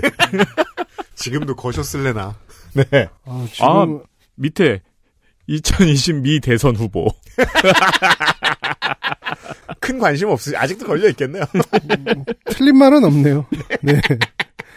어쨌든 이 카니 웨스트의 음악적 영향력이나 성취는 음악 매체들에서도 모두 인정을 했습니다. 그렇습니다. NME라고 이제 영미권에서 가장 유명한 음악 매체 중 하나인데 음. 그를 음악 역사상 가장 영향력 있는 아티스트 3위로 꼽았고 NME New Musical Express 매거진. 네. 네. 롤링스톤즈에서는 그를 mainstream 힙합을 완전히 바꿔놓은 사람이라고 수식했습니다. 그렇습니다. 그 21세기의 엘비스입니다. 네. 네. 여기까지가 객관적으로 살펴본 아티스트로서의 카니 웨스트의 위대함입니다. 네. 사실 무적 그 자체입니다. musical career는. 근데 이런 이야기들은 사실 정보값은 아주 풍부하지만 인터넷을 뒤지면 어느 정도 알 수 있는 상황이기 때문에 음. 저는 사실 제가 힙합 팬으로서 미국에 살면서 카니 웨스트의 커리어를 따라서 어떻게 반응을 해왔는지를 이야기 드리면서 음. 좀더 피부에 와닿게 느낄 수 있는 그런 이야기 그리고 제가 어떻게 영향을 받았는지를 말씀을 드릴게요. 음. 제가 카니 웨스트를 처음 알게 된 게 제이지의 앨범이었거든요. 대부분의 미국인들이 그러했습니다. 제이지가 키우던 수하의 문하생들 중 하나였습니다. 음. 하, 그러네. 이제 가장 성공한 아티스트의 제이지라는 이름은 쏙 들어갔네. 음. 2010년대 힙합 설명하면서 어떻게 힙합에 빠지게 되는지 잠시 설명드린 적이 있는데요. 음. 이제 그 가장 큰 계기가 제이지의 Blueprint라는 앨범이었거든요. 네. 제가 이 시내 어딘가에서 그거 듣고 앉아 있을 때 아마 나성인도 어딘가에서 네. 그랬겠죠. 음.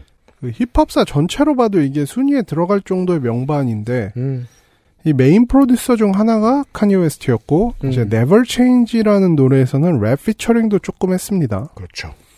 이때만 해도 칸예 웨스트는 곡을 쓰는 프로듀서로서 훨씬 더 많이 알려졌었죠. 네, 칸예의 그런 랩은 그 당시에 시장에서 인정받을 방법이 없었기 때문입니다.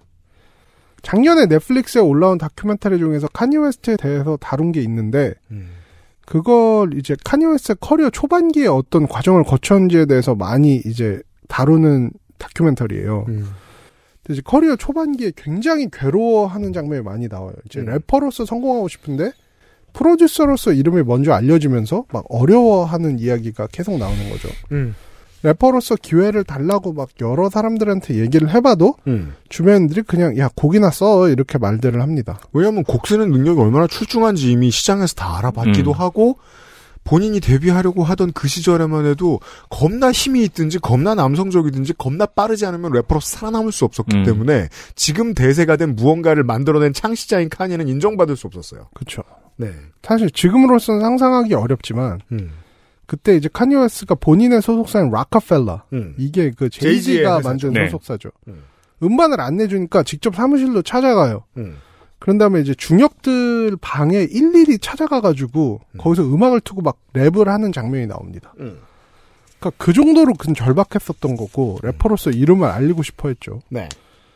그런데 이제 딱 하나의 계기가 생기면서 래퍼로서 이름을 알리기 시작하는데 음. 저도 칸예 웨스트를 래퍼로서 인지를 하게 된 계기가 바로 이 노래였죠. Through the Wire.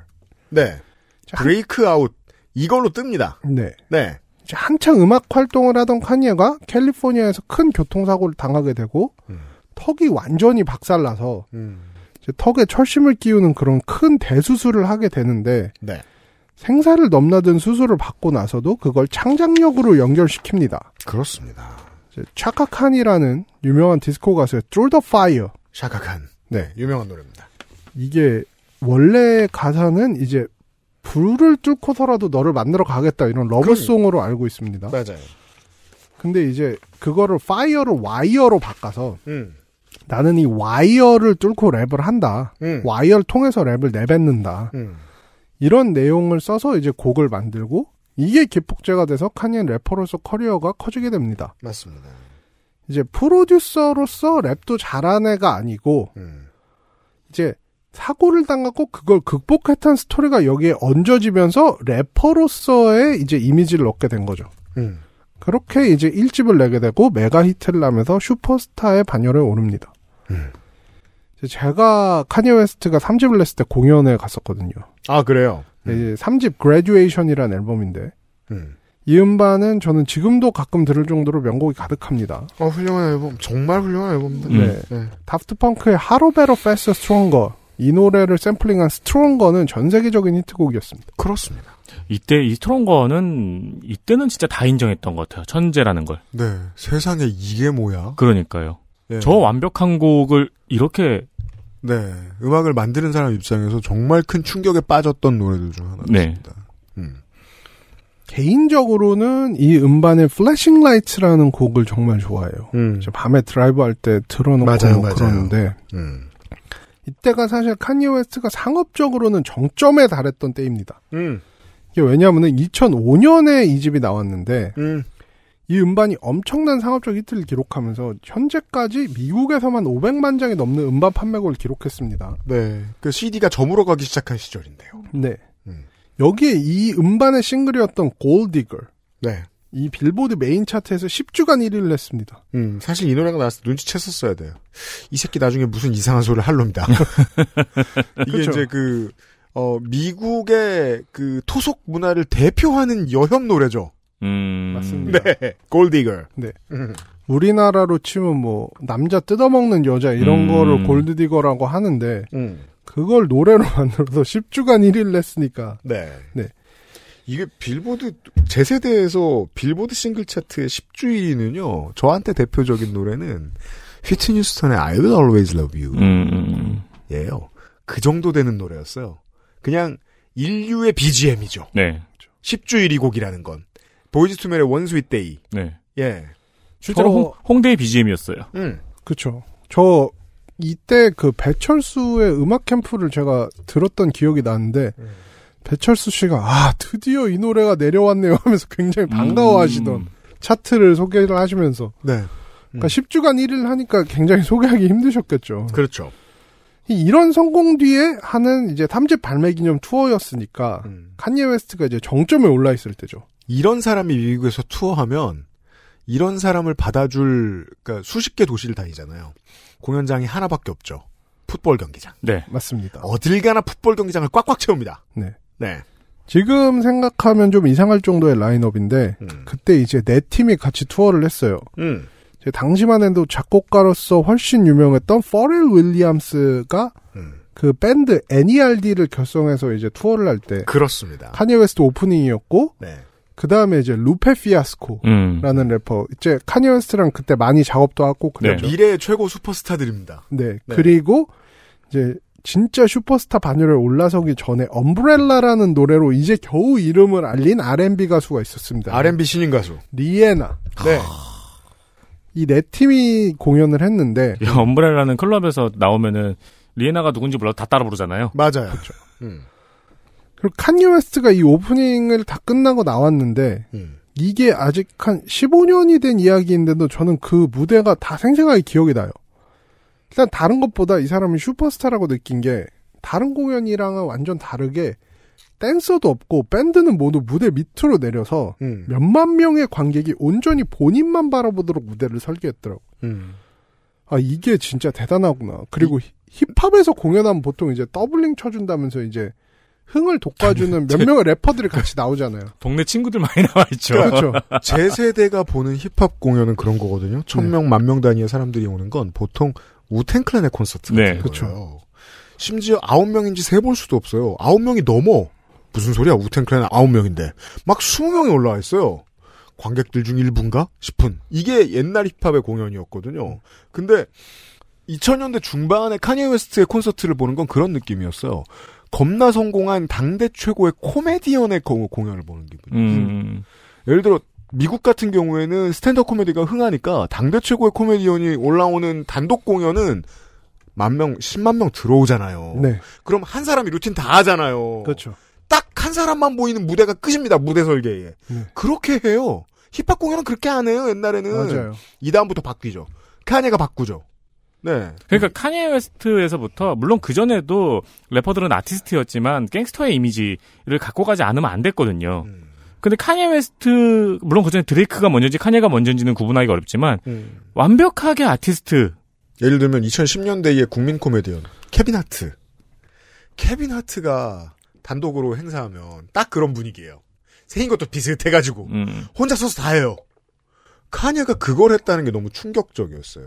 다른 장르는 하죠. 예를 들면 훨씬 더 오래된 장르.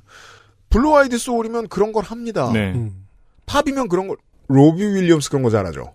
맞아요. 근데 카니 웨스트 같은 사람이 나오기 전까지 힙합은 그런 거 없었어요. 맞아요. 네. 그 옛날 막 닥터 드레의 콘서트 이런 거 보면 동네 친구들 막 20명씩 올라와가지고 술병 들고 뒤에서 춤추고 있고. 야유회, 야유회. 그 개 모임이 야유회 하는 것 같단 말이에요. 그래서 막 친구들이 그거 보면서 쟤는 별로 안 친한 애 같은데 막 그랬거든요.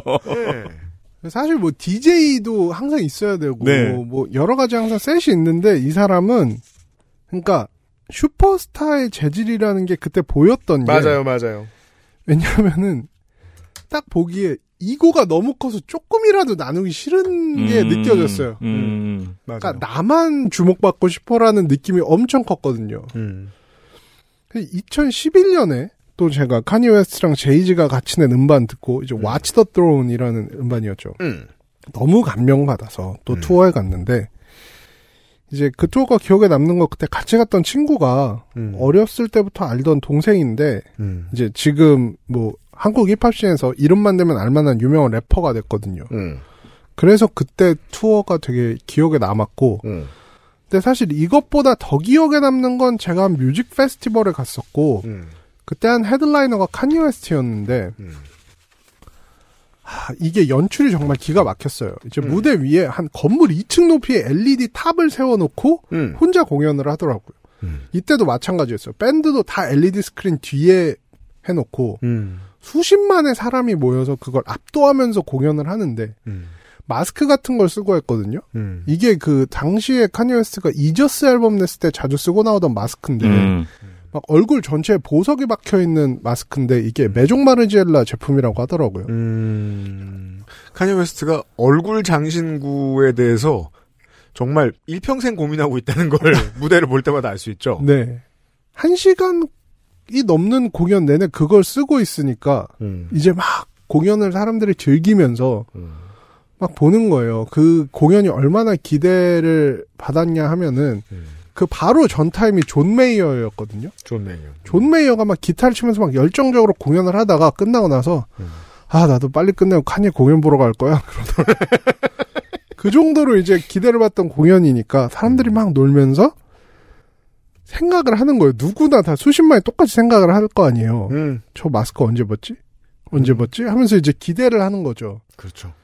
마지막 곡까지 안 벗더라고요. 음. 마지막 곡이 끝나고 빠밤 하면서 대단원의 막을 내리는데 드디어 가면을 확 벗는 거예요. 음. 근데 그 순간 뒤에 있던 LED에서 강렬한 불빛이 쏟아지면서 역광 때문에 얼굴이 전혀 안 보이는 거예요. 그렇게 의도한 거죠. 예. 그러니까 한 시간 동안 열심히 놀았는데 음. 칸예 웨스트의 얼굴을 보지 못하고 공연이 끝나니까 음. 제가 약간 초현실적인 감각이 들더라고요. 이게 끝나고 집에 가면서 이제 안 그래도 수십만 모인 거는 이제 집에 갈 때 시간 오래 걸리잖아요. 음. 가는 내내 이제 뭐 뭐 한 거지 이게? 뭐 내가 뭘 그거 지금 칸예 맞았나? 음. 내가 칸예 공연 본 거 맞나? 음. 이런 생각이 들면서 아직도 그게 진짜 생생하게 기억에 남아요. 음. 그러니까 공연에 있어서도 그러니까 진짜 천재라는 생각이 들었어요. 그 미국의 많은 가수들 중에 사실 음. 아무리 성공하고 상업적 비평적으로 대단하다 어쩐다 해도 음. 미국에서는 진짜 공연을 잘하지 않으면 인정받기 힘든 문화가 있거든요. 맞아요. 아까 소개한 가수 중에서는 대표적인 게 사실 U2는 음. 물론 음반적으로 상업적으로 비평적으로 다 훌륭하지만 음. 공연이 워낙 잘 되고 음. 유명하기 때문에 훨씬 더 이제 높게 쳐주는 게 있거든요. 그렇죠. 음. 칸예 웨스트가 진짜 완전체에 가까운 아티스트였던 게 공연도 이렇게 정말 잘합니다. 음. 네. 칸예 웨스트의 앨범 중에서 비평적으로 가장 성공한 음반이 있다면 음. 이제 My Beautiful Dark Twisted Fantasy. 그렇죠. 그 MBDTF라고 많이 부르는데 2010년 앨범. 네. 이 음반도 제가 한 100번 이상 들었던 것 같습니다. 사실 이때가 되면은 사람들이 카니 웨스트가 뭘 하려고 그러면 충격받을 준비를 미리 해요. 맞아요. 그래서 이 2010년 앨범은 정말 자켓만 보고 충격받아요. 음. 예. 또 뭘 했길래 이런 덜덜덜. 이 전 앨범이 뭐였냐면은 3집을 내고 나서 4집이 808 and Heartbreak였는데 음. 그때 머리 808 써 있는 모자 많이 쓰고 다녔죠. 맞아요. 그러니까 거기서는 이 사람이 808 and Heartbreak이 뭐 여자친구랑 헤어지고 가슴이 아파서 그808 드럼머신 하나 네. 가지고 뭐 2주 만인가 3주 만에 만들었다고. 맞아요. 그런 얘기하면서 들어보면은 되게 그냥 정말 간단한 사운드로 막 랩을 하고 노래를 부르고 그러거든요. 그러면 사람들이 어 되게 신선한 시도다 했는데 바로 다음 앨범에 그러니까 힙합에서 저는 이 앨범을 힙합이 보여줄 수 있는 맥시멀리즘의 끝에 있다고 봐요. 그러니까 사운드도 그렇고 랩도 그렇고 진짜 모든 요소를 다 꾸겨 넣은 듯한 그러면서도 조화로운 음. 진짜 멋진 앨범이었다고 생각을 합니다. 그 여기서 Power라는 노래는 게임의 사운드 트랙으로도 많이 쓰여서 아시는 분 많더라고요. 음. 워, 워 하는 그 그렇죠. 인트로만 들으면 확 음. 이제 약간 고양되는 느낌이 있죠. 이렇게 얘기하면은 20세기에 들어서 20년간 카니에 웨스트가 팝계를 지배했다고 해도 과언이 아니기 때문에 대표곡들 다 모아놓고 한번 들어보시면은 최소한 몇 곡은 아 이 노래 네. 알지 이렇게 하시는 게 분명 있을 겁니다. 네. 이게, 이게 이제 예술사적인 가치, Beautiful Dark Twisted Fantasy 앨범이 가지고 있는 예술사적인 가치는 그 전부터 평론가들이 힙합이 이런 잠재 능력을 가지고 있다는 걸 알고 있었어요. 왜냐면 힙합은 샘플링을 본격적으로 한 가운데에 올려놓은 최초의 장르이기 때문에 음. 그 전에 인류가 만들어 놓은 모든 음악을 다 집대성할 능력을 가지고 있는 장르라는 것 정도의 포텐을 인정받았는데 그걸 정말로 한 아티스트가 된 거죠. 카니에 웨스트는. 그, 그 앨범을 듣고, 왜냐면, 그니까, 킹 크림슨의 노래가 나와 있고, 에이펙스 트윈의 노래가 나와 있는데, 이게 그냥 힙합으로 전용된 게 아닌 거예요. 맞아요. 그 전 앨범에서도 다프트 펑크의 음악이 힙합으로 변주된 게 아니었어요. 음. 그냥 다프트 펑크의 음악인데 힙합처럼 들리게 된 거지. 네. 예. 그니까, 인류의 음악사를 집대성하고자 하는 욕망, 이 카니에 웨스트의 résumé를 관통하고 있습니다. 그 한복판에 그 앨범이 존재했고요. 그래서 그냥 대표적인 팝 아티스트 인류사에 그런 게 됐어요. 이 앨범부터. 음. 게다가 이제 저번 하입에서도 설명했듯이 그가 패션 쪽에서도 굉장한 영향력을 가지고 있었는데 음. 이런 점 때문에도 저는 그를 사랑할 수밖에 없었습니다. 음. 칸예 웨스트가 낸 신발들이나 옷 같은 거 충격받지 마세요. 제가 못해도 한 2천만 원 이상 썼을 것 같아요. 저는 아닙니다. 저는 100만 원 안 넘었습니다. 아니다. 뭐- 100은 넘었다. 근데 뭐 사람에 따라 신발 하나도 그 가격을 하는 게 있기 때문에. 네, 네. 네.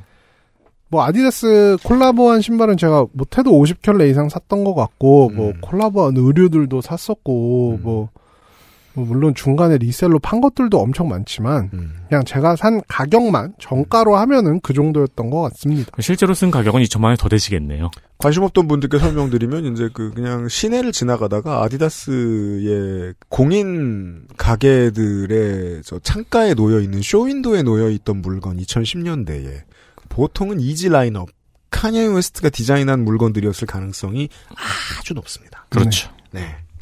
어, 레드 옥토버는 지금도 1,500을 하네.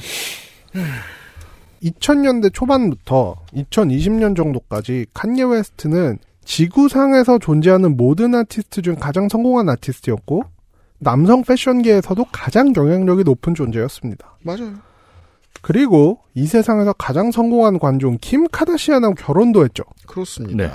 이런 사람들은 결혼도 비즈니스죠. 버지라블로도 카니의 영향력이 하나라고 생각을 한다면은 음. 이 시점에 옷을 사신 분은 무슨 옷을 사셔도 카니의 영향력이 아. 묻어있는 옷이라고도 설명할 수 그건 있죠. 그래요.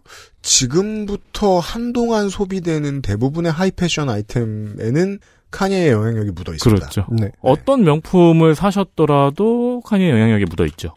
전 세계 엔터테인먼트 업계를 모두 뒤져봐도 이 사람보다 영향력이 큰 사람 찾기 힘들 겁니다.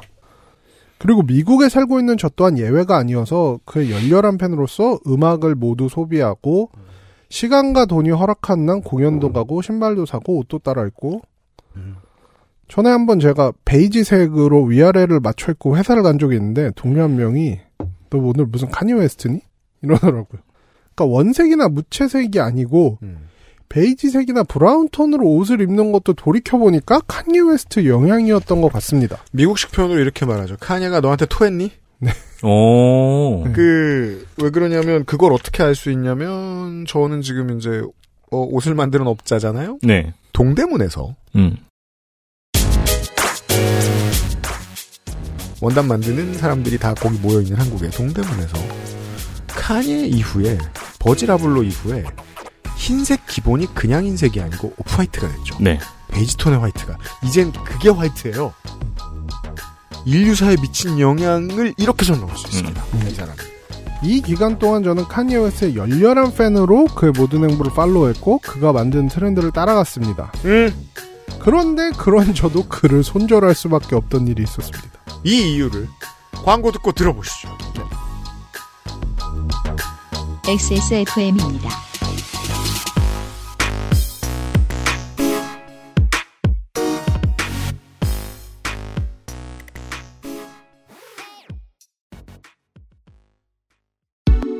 다양한 브랜드, 다양한 라인업, 소리가 궁금한 사람들에게 액세스몰 하이파이 섹션.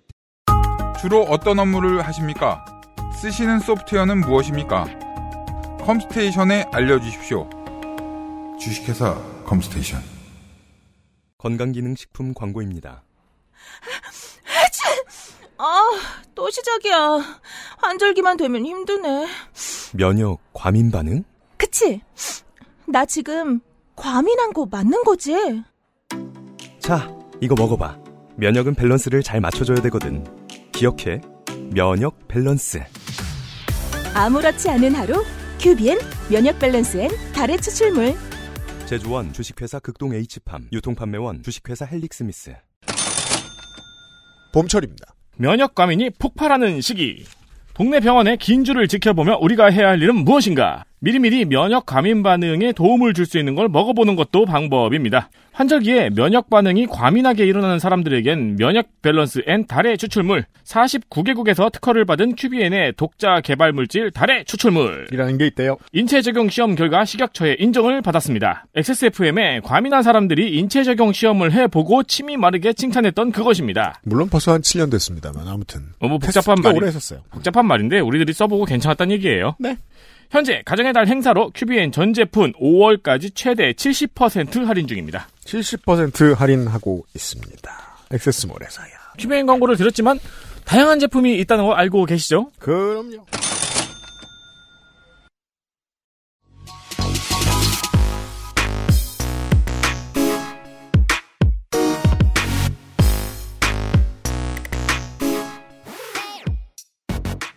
자, 30분간 카니를 빨았습니다. 그러기도 모자라거든요. 그렇죠. 그렇게 해도. 왜냐하면 제 세대에 이만큼의 영향력을 가지고 있었던 아티스트는 마이클 잭슨이거든요. 음. 행사를 보면 이 사람의 기획 능력, 이 사람 주변 사람들이 가지고 있는 브레인을 동경할 수밖에 없었습니다. 쇼 비즈니스의 끝은 인류사가 열광하는 그 모든 것이 들어있거든요. 저는 마이클 잭슨 콘서트를 볼 때에 열광했던 그 마인드를 아직도 기억하고 있습니다. 이 사람은 순간적으로 10만 명이 모여있는 공연장이, 행사장이 한꺼번에 숨을 죽이고 한꺼번에 열광하는 그 타이밍을 누구보다 잘 알고 있는 사람이에요. 음. 아, 맞아요. 제가 아주 어렸을 때 마이클 잭슨 내한 공연을 갔었거든요. 음. 제가 진짜 초등학교도 들어가기 전이었던 것 같은데 그 장면이 아직도 기억이 나는 게 너무 신기해요. 탕! 탁 하고 무슨 황금색 로켓 같은 네. 게 올라왔어요. 발로 차면서 나오죠. 그리고 나서 발로 차서 나온 다음에 그게 멋있는 게 아니라 그러고 나서 관객의 환호를 한 10분을 들어요. 네. 맞아요. 헬멧을 안 벗고. 음. 그러니까 그 기간 동안 미치겠더라고요. 막. 그리고 10분 동안 막 이러다 고개 한번 딱 돌리잖아요. 그쵸. 그러면 또 미치겠고. 맞아요. 음악이 시작 4분짜리 노래를 부르는데 10분 동안 사람들이 흥분시키죠. 노래 시작되기 전까지. 왜냐면 시장이 어마어마하게 커지게 되면 종교와 음악이 싸우게 돼요. 그렇죠. 둘은 가장 비슷한 경쟁자가 돼요. 그래서 아까 그 행사 모습을 이야기해 주신 거예요. 카니는 얼굴이 계속 안 나와요. 막판에 나올 때 되니까 빛이 그를 감싸서 안 보여요. 이 느낌을 우리가 슈퍼볼 하프타임 때 보죠. 어떻게든 종교 행사랑 비슷하게 만들어냅니다. 음. 10만 명이 모여있고 3억 명이 보는 행사를 10억 명이 보는 행사를 어떻게든 종교적인 이걸 이제 영어식으로 하면 epiphany라고 하죠. 맞아요. 예. 환희의 어떤 순간. 종교적 환희의 순간으로 도출하려고 애를 씁니다. 그건 레이디 가가가 해도 보노가 해도 마찬가지입니다. 그걸 제일 잘하는 사람이 그 시대를 대표하는 아티스트가 되는데 저는 그게 어렸을 때 마이클 잭슨이었고 지금의 20, 30대들은 카니에 웨스트예요. 저도 그런 체험까지는 아닌데 그런 체험을 한 시도를 딱 봤던 게 그거였어요. 제가 차일디시 갬비노 공연을 갔었는데 네. 첫 곡을 딱 부르고 나더니 갑자기 딱 관객들한테 지금부터 니네들 핸드폰 다 내려놔. 딱 이러는 거예요. 그래서 사람들이 되게 당황하잖아요. 누구나 사진 찍고 비디오 음. 찍고 있으니까. 지금 니네들 이거 공연인 줄 알지? 이거 교회야, 예배야. 다 핸드폰 내려놔라. 그러고 노래를 시작하더라고. 정말 그 잘 만든 팝 공연은 집회 같은 느낌이 물씬 나긴 하죠. 그렇습니다. 네. 그리고 그런 경험까지 끌고 올라오면 정말이지 전 인류의 스타란 말이에요. 엔터테인먼트와 종교는 그렇게나 힘이 있습니다. 그 업계에서 최고인 사람을 한갓 정치가 끌어내린다? 그런 일 흔치 않아요. 네. 네. 왜 제가 선조를 할 수밖에 없었냐를 얘기하기 전에 음. 제가 짚고 넘어가고 싶은 부분이 있습니다. 음. 칸니웨스가 2021년 반유대주의적인 이야기를 하면서 완전히 미쳐 돌아가기 전에도 음. 이상한 발언들을 많이 했습니다. 전조는 많아요. 네. 항상 그는 논란을 몰고 다니는 캐릭터였고 음. 특히나 본인이 African American임에도 불구하고 흑인 커뮤니티에 반대하는 듯한 발언들을 많이 했었습니다. 그럼요.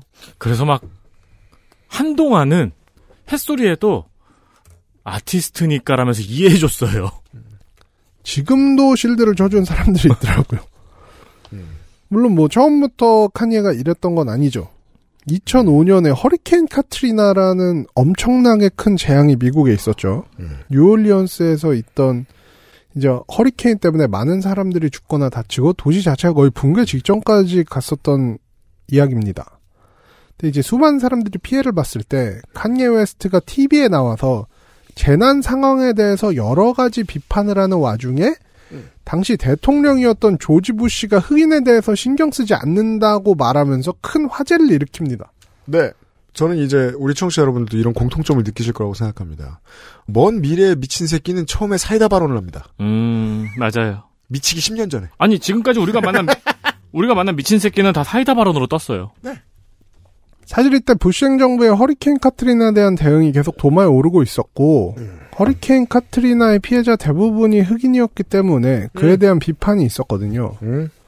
이 발언 자체가 영상이 아직도 유튜브에 보면 남아 있는데 되게 좀 조용한 분위기에서 재난 구호를 호소하는 프로그램이에요. 이쪽으로 막 후원금을 보내주세요. 뭐 이런 식의. 어, 네네. 그래서 이게 좀, 좀 TPO가 안 맞고 좀 생뚱맞고 황당해서 그렇지, 뭐, 막 말도 안 되고 상식에 어긋나는 발언은 절대 아니었거든요. 맥락은 이상했지만. 네. 그냥, 그게 그 사람이 조금 이상하지만 그래도 정상적이라고 느꼈고, 얘기하셨지만 실제로 시원하다는 반응도 많았고요. 음. 그럼요. 대중이 듣고 싶은 얘기였으니까요. 근데 이후에 이제 칸예 웨스트가 여러 가지로 돌발적인 행동을 하기 시작한 건 보통 2007년에 어머니가 돌아가시면서 그 이유라고 이야기됩니다. 음. 칸예 웨스트가 최고 인기를 누리고 있을 때, 그 어머니가 갑작스럽게 돌아가셨는데, 그 이후부터는 본인도 좀 정신적으로 불안한 모습을 많이 보여줬고, 돌발 행동을 좀 합니다. 네. 그 칸예 웨스트 데뷔 초기에 그런 다큐멘터리 그걸 보면은 어머니한테 심정적으로 정말 많이 의지하는 모습을 볼 수 있고, 음. 어머니도 막 우리 하나밖에 없는 아들이다 막 이렇게 얘기하면서 굉장히 좀 감싸주고 이런 관계가 되게 애틋하게 나와요. 미국 African의 오래된 정서 중 하나죠. 엄마와 아들의 정서적 요참. 네. 네. 근데 그래서 이제 이런 부분이 좀 이해가 되긴 하는데 음. 어쨌든 그 이후에 좀 사람이 불안해지면서 2009년에 있었던 아주 유명한 사건이죠. 음. MTV Music Award 난입 사건. 그렇죠. 윌 스미스가 큰 사고를 치기 전에 비슷한 일이 있었어요. 테일러 스위프트의 시상 소감 도중에 난입해서 음.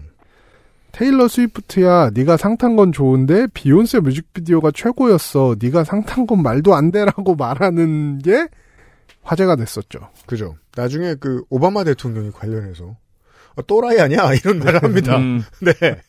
그렇죠. 근데 뭐 사실 이런 것들은 테일러 스위프트에게는 트라우마가 남는 일이겠지만 그렇죠. 그냥 해프닝으로도 넘어갈 수 있는 일입니다. 제가 기억하기로는 나중에 카니가 만취 상태였다 정도의 배명을 했던 걸로 기억을 해요. 뭐 비욘세면은 그러니까 본인의 스승의 와이프니까 음. 어, 형수님 위해서 좀 나섰다. 음. 그렇게 생각할 수도 있고 네. 그게 근데 또 나설 건 아니지. 항상 이제 문제는 과잉 충성이다 이런 그렇죠. 거죠. 그렇죠. 근데 2010년대 후반에 들어오면서 칸예 웨스트가 정치적으로 극우에 가까운 이야기를 하기 시작하고 자, 심심하면 글로 슬슬 넘어가죠, 이 사람들이. 보통의 미국 시민들이 전혀 이해할 수 없는 발언들을 이, 이어갑니다. 음. 게다가 흑인 커뮤니티를 차별하는 듯한 언행까지 보이면서 음. 걷잡을 수 없이 그에 대한 의견이 악화됩니다. 음. 가장 대표적인 사건이 2018년 인터뷰에 있었던 이제 노예제는 본인의 선택이라는 발언입니다. 이거 한국 분들 모르시는 분들 많을 거예요. 네. 음. 제가 이 발언은 그대로 가져오겠습니다. 음. 이게 그대로 가져와야지 얼마나 미친 발언인지 아실 것 같아요. 그렇습니다. 자, 이런 발언입니다. 400년 동안 노예제라는 이야기를 들으면은 노예제는 그냥 선택처럼 들립니다. 400년 동안 그랬다면 그건 당신들의 책임입니다. 마치 우리가 정신적으로 감옥에 갇힌 것 같습니다. 감옥이라는 단어를 쓰고자 하는 건 노예제라고 하면 너무 흑인과도 같이 들리기 때문입니다. 자, 여기서 그, 만약에 이제 어떤 느낌을 받으셨다면 그게 맞을 수 있습니다. 아무 말의 연속이에요. 사실 논리적이지조차 못합니다. 마치 홀로코스트가 유대인을 연상시키는 것과 같습니다. 감옥은 우리를 하나의 인종으로 연합시켜 줍니다. 흑인과 백인 우리는 모두 인류입니다. 이게 실제로 하는 말을 들어봐도 지금 번역문을 들었을 때 느낌과 똑같습니다. 무슨 말인지 모르겠습니다. 이 약간 그 조현병 초기 약간 요런 느낌이죠. 그러니까 이게 건강한 상태에서 나올 수 있는 말은 아니라고 네. 들려요. 뭐 이거 아, 뭐 해석할 필요도 없는 거고 그냥 개소리입니다. 음. 개소리인데 이제 최근에 PD님이 현재 인터넷 커뮤니티를 관통하는 한 가지 단어로 누칼협을 드셨잖아요. 음. 저는 이 카니에 웨스트의 발언에 전반적으로 좀 기반을 둔 게 누칼협이라는 극우적 혐오 정서에 기반을 둔 거라고 보입니다. 네. 400년 동안 노예하라고 누가 칼 들고 협박함? 음. 뭐 니네가 혁명을 일으키면 됐잖아. 음. 400년간 참았으면 니네 잘못이지. 이런 느낌이거든요. 음. 이런 메시지니까 이게 이제 대부분의 미국 사회가 대동단결할 수밖에 없었던 거예요. 백인들도 충격받습니다. 네. 시골에 있는 7, 80대 백인 어르신들도 충격받습니다. 네. 내가 흑인 친구 있는데 잘못된 말이야. 강압이었다고. 그렇죠. 예. 뭐 그 이후에도 잘 알려져 있다시피 흑인 커뮤니티의 아젠다와 정반대되는 발언을 일삼았습니다. 음. 일단 America Great Again 모자 쓰고 다니면서 트럼프 지지했을 때도 많은 사람들이 충격을 받았죠. 그죠. 마가 모자, 빨간 마가 모자 씁니다. 그 이게 조지 부시 네 흑인 신경 안 쓰잖아에서부터 여기까지 온 거예요. 마가 모자까지. 네. 그렇죠. 네. 2022년 10월에는 본인이 전개하는 브랜드죠. 이지의 패션쇼에서 음. White Lives Matter라는 티를 입고 오기도 했습니다. 간단히 설명드리죠. 이게 왜 문제가 되느냐. 뭐 그냥 문자 그대로 보면은 백인의 목숨은 소중하다 아니냐. 음. 사실 이거는 이제 Black Lives Matter 흑인의 목숨은 소중하다의 안티테제처럼 나온 문구입니다. 네. 근데 더 문제는 이게 사실 그렇게 많이 쓰인 문구도 아니에요. 음. 이 BLM 운동이 한창일 때이 음. 운동 자체에 불만을 가진 사람들이 많이 쓴 문구는 음. All Lives Matter였습니다. All lives matter. 좀, 좀 유치하게 들리는데, 그렇지. 음. 어떻게 보면 이제 애들 싸움하는 것처럼 뭐, 왜 흑인 목숨만 소중해? 목숨은 다 소중하지. 그죠. 뭐 이런 느낌으로 All Lives Matter라고 하는 거예요. 그 본질을 외면하는 말 제가 이렇게 설명드린 적이 있습니다. 자기 보증금을 못 받아가지고 혼자 이제 1인 시위를 하고 있는 쫓겨난 세입자가 있는데 그 옆에서 세입자가 이제 세입자의 목숨은 소중하다 이렇게 들고 있으면 집주인이 모두의 목숨은 소중하다 그러고 옆에 들고 있는 그런 상황이라고요. 음, 음. 네.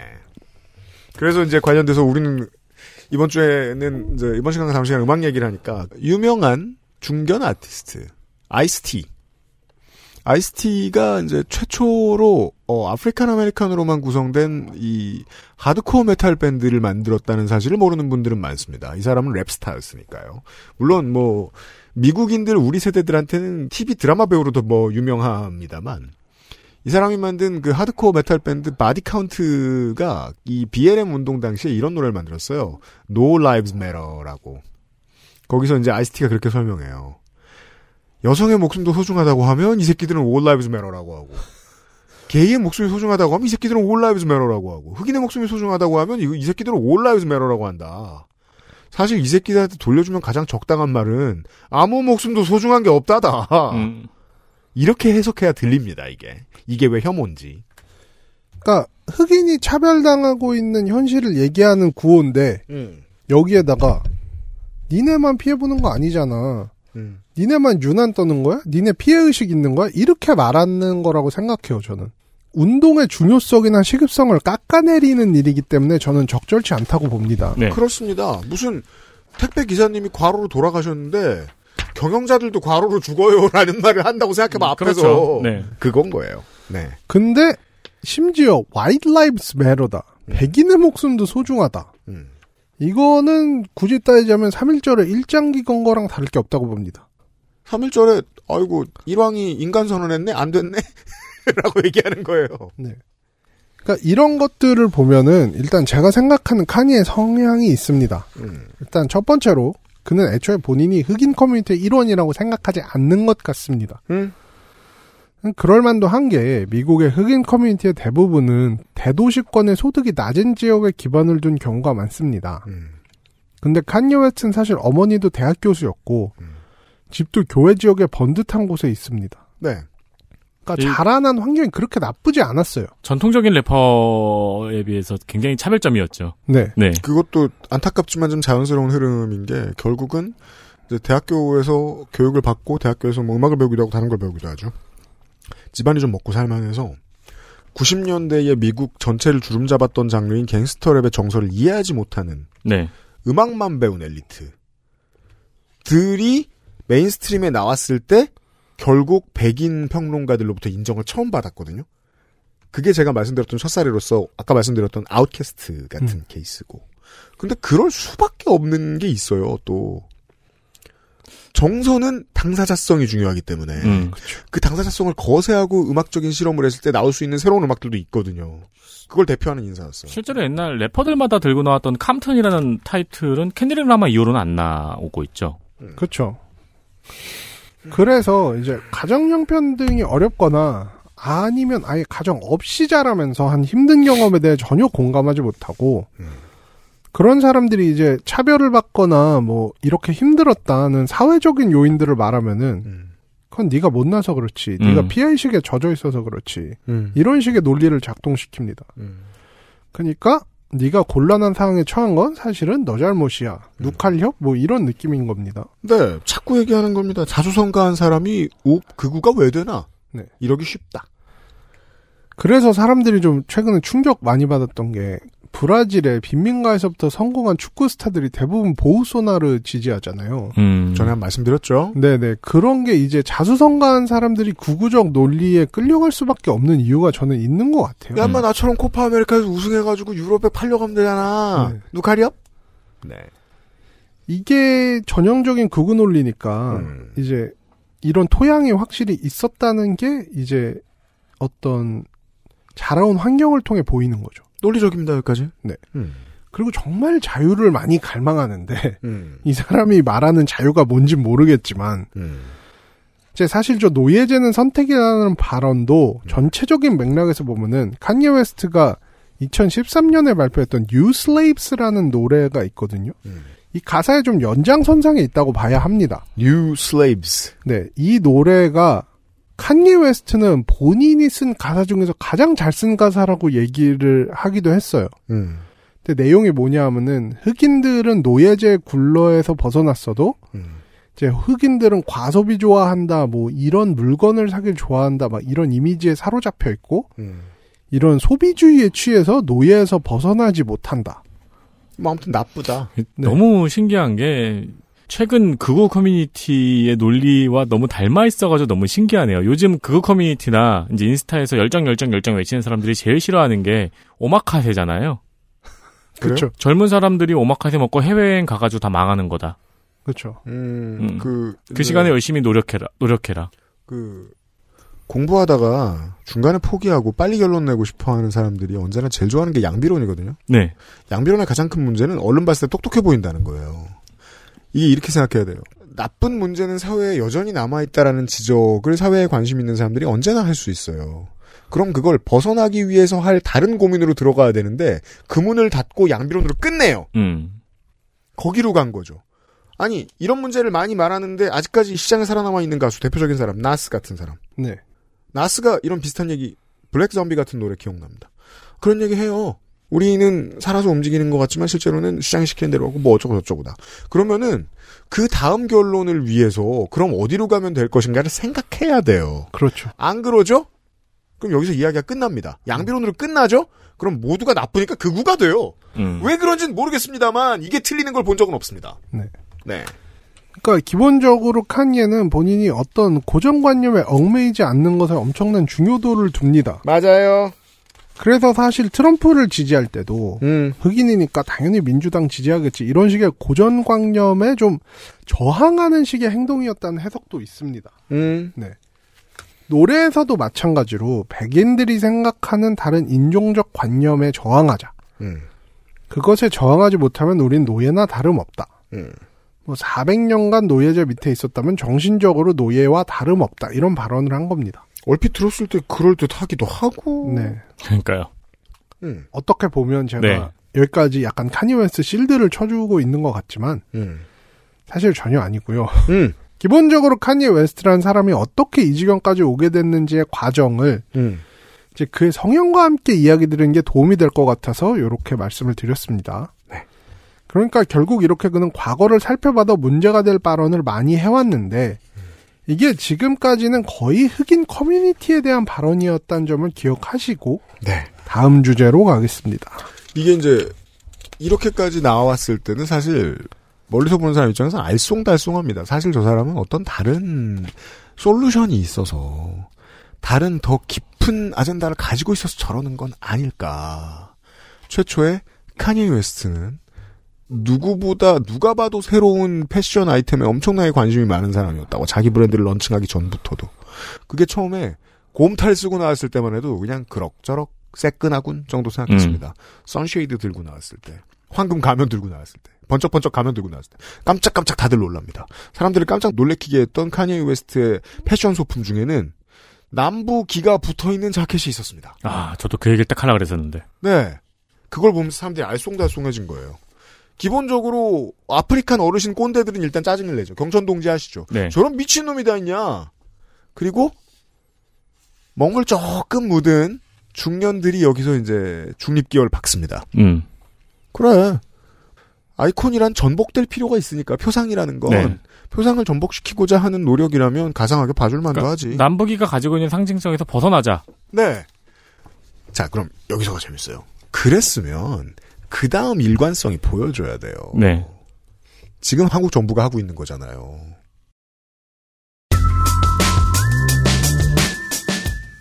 무조건 반일만 외치는 건 멍청한 짓이다라고 얘기하잖아요. 음. 얼른 봤을 때는 되게 그래서 누군가가 저거 되게 고차원적인 얘기라고 빨아주잖아요. 그럼 고차원적인 뭘 해야 될 거 아니야. 음. 이게 중요해요. 그걸 봐야지. 안 그래요.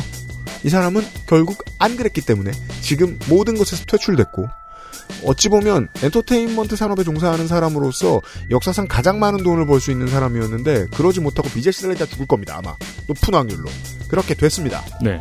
어쩌다 그렇게 됐는지 심화 과정 다음 시간에 해보겠습니다 네. 나선인 수고하셨습니다 XSFM입니다. I D W K